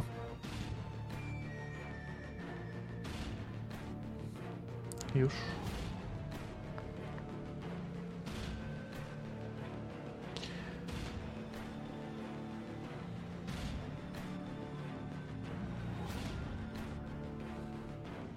Dobrze, więc ignorujesz wszystkie te modyfikatory z ran krytycznych, które, które wpadły na, na twoje konto.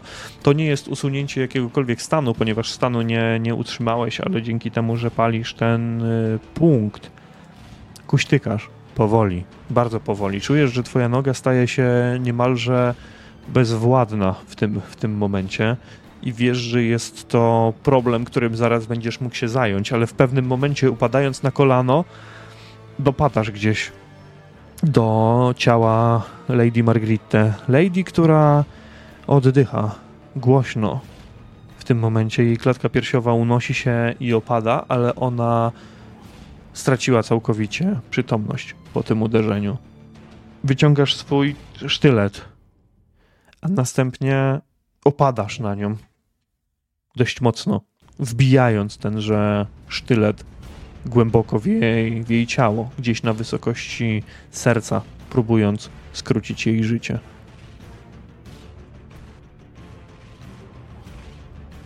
Stwór, który nawet tego nie zauważył w tym momencie, zawył ten kolejny raz. I jako, że nie ma Kirstyn obok siebie, a jest wciąż przeciwnik, którego wybrał sobie na samym początku, będzie próbował ciebie zaatakować. Johanie. Niech, da, niech pokaże na co go stać. Dobrze.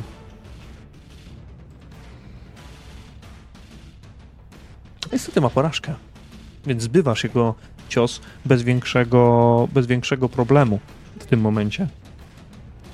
Kirstyn, siedzisz pod jedną z kolumn. Uderzyłaś dość mocno plecami o nią, a także tyłem swojej głowy, ale widzisz, jak w tym momencie potwór von Wittgensteinów zamachuje się swoją ręką, a Johan przechodzi pod nią, unikając go o włos. I siedzę parę dłuższych chwil oszołomiona i dopiero teraz gramole się, gramole się z tej ziemi, tak jak, tak jak powiedziałeś, widząc jak Johan przemyka przed, przed ciosem. Zerkam gdzieś kątem oka w stronę, w stronę Randulfa i widzę też jak, jak zadaje, zadaje cios Di Margritę i tą furią, która gdzieś we mnie, we mnie drzemie, tą nienawiścią, która towarzyszy mi od, od, od czasu, wydarzeń. Tym pewnym magazynie w Biggenhafen zbieram to wszystko, tą całą nienawiść do, do tego plugastwa, z którym się, się tutaj e, borykamy i szarżuję od tyłu, chcąc wyskoczyć i wbić się swoim mieczem w plecy tego stwora. Podnosisz się powoli. Najpierw siedziałaś na, na ziemi, więc tutaj szarża może nie wchodzi w grę, ale zaczynasz iść w jego stronę, aby, aby zaatakować go, aby wbić ten miecz gdzieś od tyłu, gdzieś może od boku w jego, w jego cielsko, więc też byś wyprowadziła ten cios z modyfikatorem plus 20. Dobrze. Dodam jeszcze, że kiedy będę zadawała ten cios, tak, yy, słowa modlitwy. Modlitwę do, do Ulryka.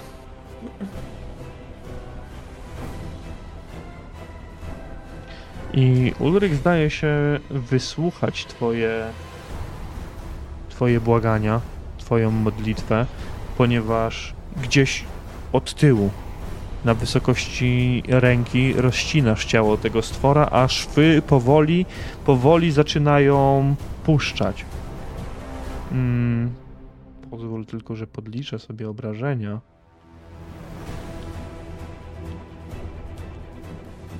Szwy zaczynają puszczać, kiedy stwór ten niekontrolowany już przez nikogo zaczyna się praktycznie rozpadać na waszych, na waszych oczach. Obraca się w swoją stronę Kirstyn, gdy jego ręka odpada od jego, od jego cielska, a on jeszcze próbuje lewą ręką gdzieś złapać za Johana, złapać za niego i cisnąć nim, rzucić, może po prostu go zmiażdżyć, ale Johan jest dla niego za szybki. Już poza kolejnością i poza rzutem. Johanie, ty jesteś w stanie wyprowadzić kolejny cios. Widzisz, że ten stwór rozpada się praktycznie na kawałki, podupada na jedno kolano. Co chcesz zrobić? Bym chciał podejść do tego stworzenia i wbić mu miecz tak w gardziel od spodu i przebić przełek aż do mózgu. I tak się dzieje. Tak się dzieje. Wypychasz swój, swoje ostrze gdzieś przez jego gardło, gdzieś przez jego gardziel, który przechodzi z mlaśnięciem, z plaśnięciem i przebija jego głowę, a on, jeśli kiedykolwiek żył, traci to życie całkowicie. Ostatecznie, chciałoby się rzec, i opada wręcz na ziemię, gdy ty jeszcze zdążysz wyciągnąć swoje ostrze, zanim tenże na tę ziemię upadnie. Widzicie Ja tym- oboje, tylko dokończę, widzicie tylko oboje Randulfa, który głośno oddychając leży niemalże na, na Lady Margritte z wbitym sztyletem w jej martwe ciało. Ja też tak starając się, głośno oddychając, e, jak ten stwór padł, to ta adrenalina powoli zaczyna schodzić. Chcę tak. Może mi nawet miecz wypadnie z ręki z brzdękiem na, na, na posadzkę tutaj i też tak przykucnę. Jednak ten, to, to stworzenie uderzyło mnie dosyć mocno. Kirsten natomiast ruszy yy, od razu w stronę Randulfa, starając się go de- delikatnie, jak potrafi, ściągnąć z, z ciała Lady Margarity, odsunąć. Randulfie, Randulfie, wszystko w porządku. Randulfie. Się udało. Bogowie byli dzisiaj z nami. Kurwa. Mocno mnie ziemnęła. Ja jakby zrywam, nie wiem, jakiś kawałek jej peleryny, czy cokolwiek, co ona miała, chcąc e, jakby swoją nogę opatrzyć, tą ranę gdzieś zatamować, by e, dalej nie jątrzyła się z niej krew i... Mhm. Już po wszystkim. Powiedz mi, powiedz mi, co mam robić. Uciskaj tu. No i ja się na leczeniu kompletnie nie znam, e, ale będę mówić, wykonywać zadania, za- polecenia Randulfa, starając się mu pomóc w opatrzeniu siebie. W związku z tym, że miałeś bardzo. Mm, przepraszam, za- bardzo ładny wynik testu na odporność. Pozwól, że powiem ci, jak to wygląda jeszcze tylko mechanicznie, Randulfie, bo jest to naprawdę poważna rana i blisko byłeś odcięcia tejże, tejże nogi. To jest zerwanie mięśnia. Poważne zerwanie mięśnia. Wywołuje to ogromny ból, poważną utratę ruchomości. Ty kuśtykasz, będziesz kuśtykał. Wszystkie kary do rzutów, które wymagają użycia nóg, jakaś atletyka, poruszanie się, to jest minus 20. Stałe w tym momencie. W tym momencie. Do leczenia przejdziemy sobie za jakiś czas, bo nie jest to zwykłe leczenie. Tutaj już potrzebna jest tak naprawdę chirurgia, aby, aby to wyleczyć. Chodziło mi tylko na tą chwilę, żeby powstrzymać krwawienie bardziej, nie jakieś tutaj, że mm, coś skomplikowanego. Jak najbardziej. Tutaj nie ma, nie ma żadnego problemu. Jesteś w stanie to. Jesteś w stanie to powstrzymać, ale chciałem ci tylko powiedzieć, chciałem ci nakreślić, jak to wygląda, żebyś miał na względzie tą, tą karę do, do minus, minus 20 tak naprawdę. W pewnym momencie, gdy Lady Margritte nie ma już wśród was, a stwór leży w częściach, leży w kawałkach na podłodze tegoż zamku. Słyszycie huk. Dość głośny huk. Ziemia trzęsie się dość mocno. A to wszystko dochodzi głęboko, głęboko pod wami. Kolejny raz coś się zatrzęsło, a następnie ucichło. Praktycznie, praktycznie całkowicie.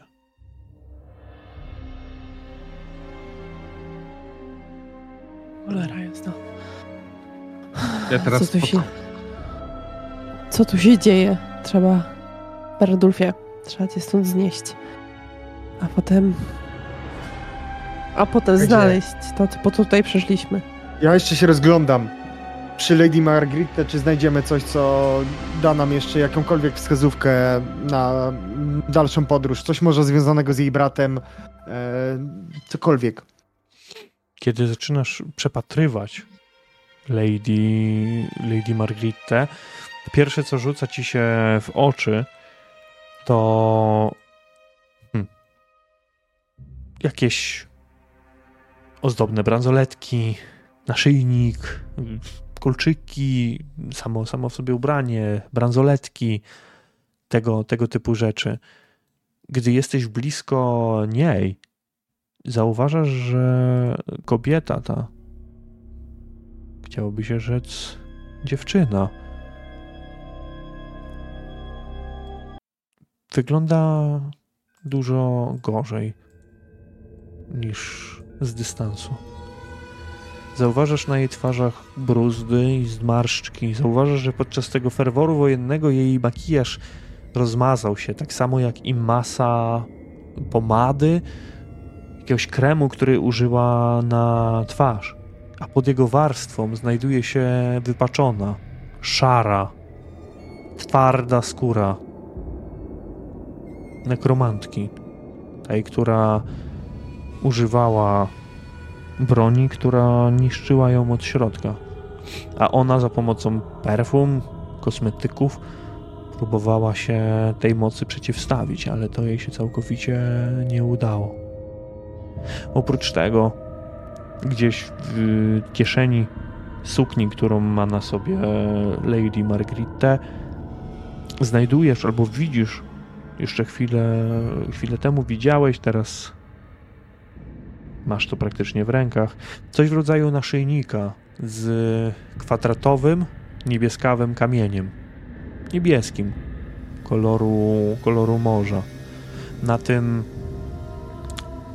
kamieniu jest coś wygrawerowane. Wygrawerowany jest napis, ale nie jest to żaden język klasyczny ani coś, czego nie można byłoby odczytać. Jest to informacja. Klucz do pustelni Hermana. Patrzcie.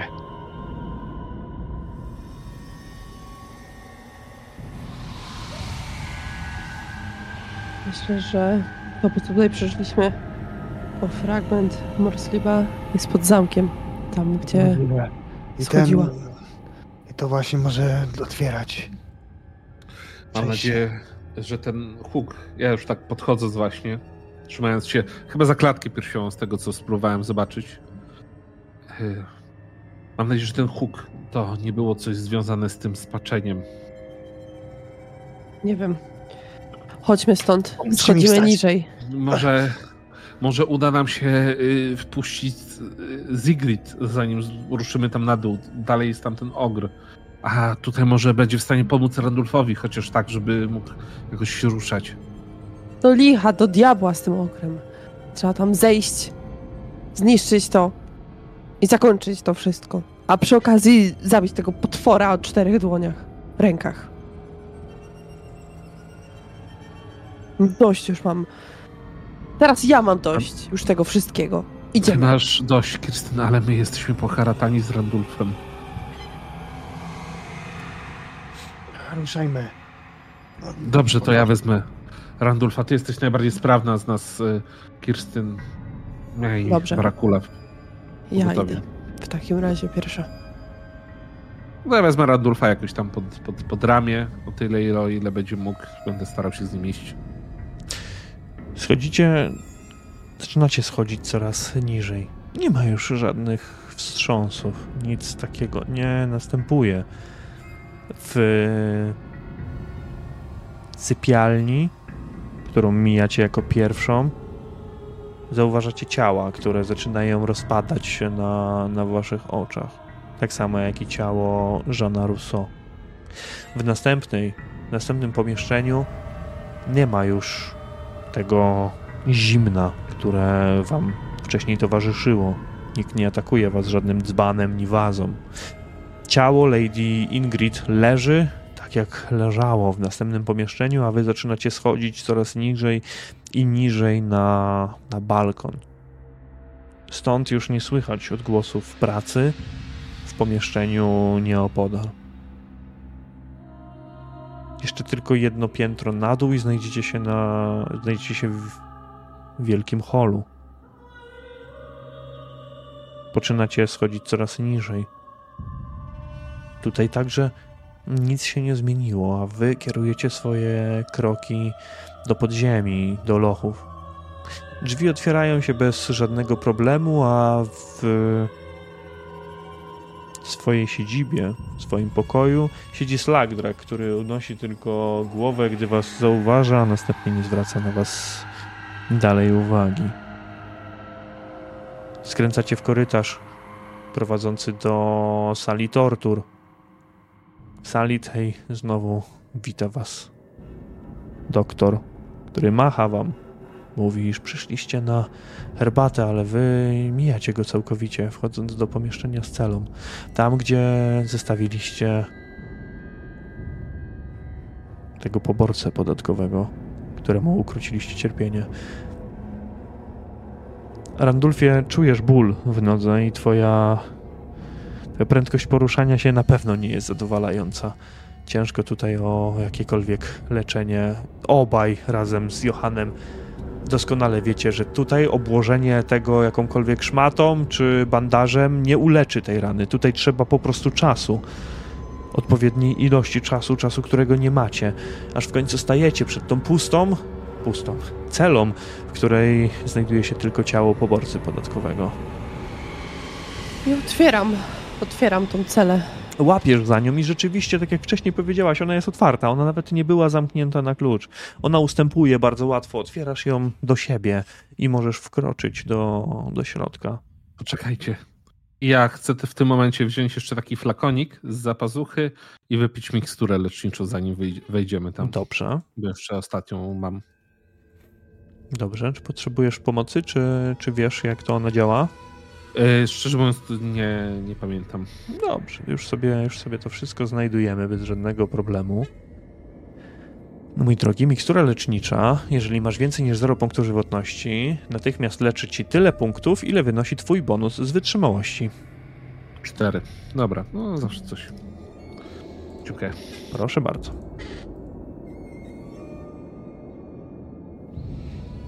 Co robicie?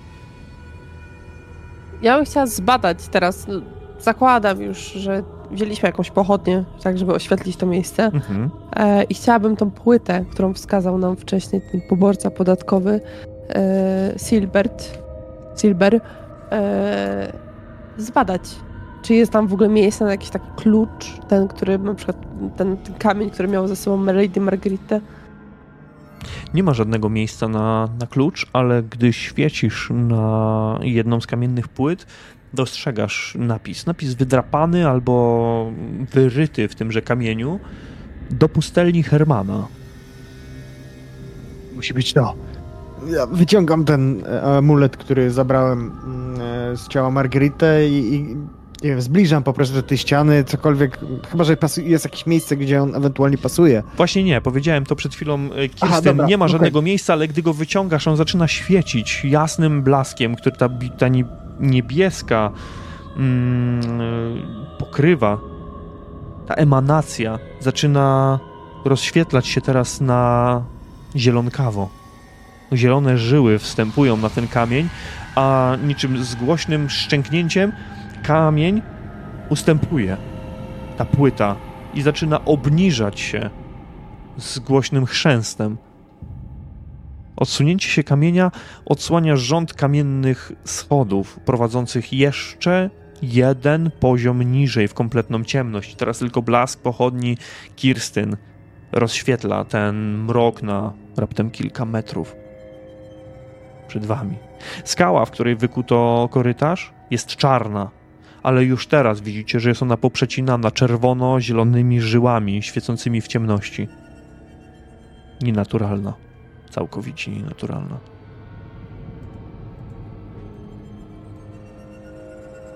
Musi być tutaj. Musi być zdecydowanie. Chodźmy. Chodźmy, nie ma czasu do stracenia. I Kirsten schodzi, oświetlając tą drogę. I tak jak jeszcze chwilę temu była nienawiść i była złość, tak teraz znowu pojawia się strach i niepewność przed tym, co zostają tam na dole. Przed tym, za czym tak długo podążali, a czym tak do, do końca nie wiedzą, czym jest. Echo waszych kroków niesie się jeszcze dalej, a kopnięcie choćby kamyczka powoduje nieprzyjemny stukot, gdy ten turla się dalej i dalej, odbijając się od ścian. Tunel doprowadza was po kilkunastu metrach do małej komnaty, która swoim wyglądem nie odbiega od samego korytarza. Wydaje się być wręcz źródłem takiego wyglądu. Po środku pomieszczenia leży ołowiana skrzynia, szeroka metr na metr. Obok niej zdjęta pokrywa z ołowiu. Na stole nieopodal leżą grube rękawice oraz narzędzia służące do szlifowania, zeskrobywania czegoś lub rozdrabniania na, na pył. Z tego pomieszczenia nie ma innego wyjścia.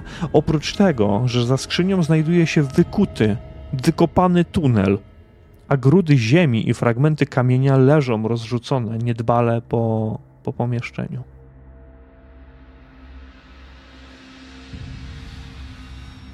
Ja chciałabym podejść do tej skrzyni, do tych rękawic i zakładając je na własne dłonie, uchylić. Zabrały. Ten huk, który słyszeliśmy, szczuro ludzie. To musiały być one. Gdy mówi to Randulf, dostrzegacie na podłodze wielkie, szczurze ślady prowadzące do tunelu oraz z niego. Tam tunel jest bardzo wąski. Bardzo wąski. Trzeba by się było w nim przeciskać. I gdy powiedziałeś to, Randulfie, gdzieś z tego tunelu słyszycie głośny pisk, który roznosi się i trafiasz tutaj do was. Mamy. Mamy kamień skarb. Zostawmy ludziom mięsu niespodziankę. Zniszcz, zabij, zbóż, rozwal, niech zginą, umierają ludzie, ścierwa. Głośny syk wydobywa się gdzieś z oddali, a następnie waszym oczom ukazuje się zwolna sunący zielony dym, który powoli, powoli zaczyna wypełniać pomieszczenie, w którym się znajdujecie. A chwilę po tym ziemia trzęsie się niespokojnie kolejny raz. Sufit pomieszczenia Mhm. Zaczyna się kruszyć. Pył sypie się na was, na wasze płaszcze, na wasze głowy.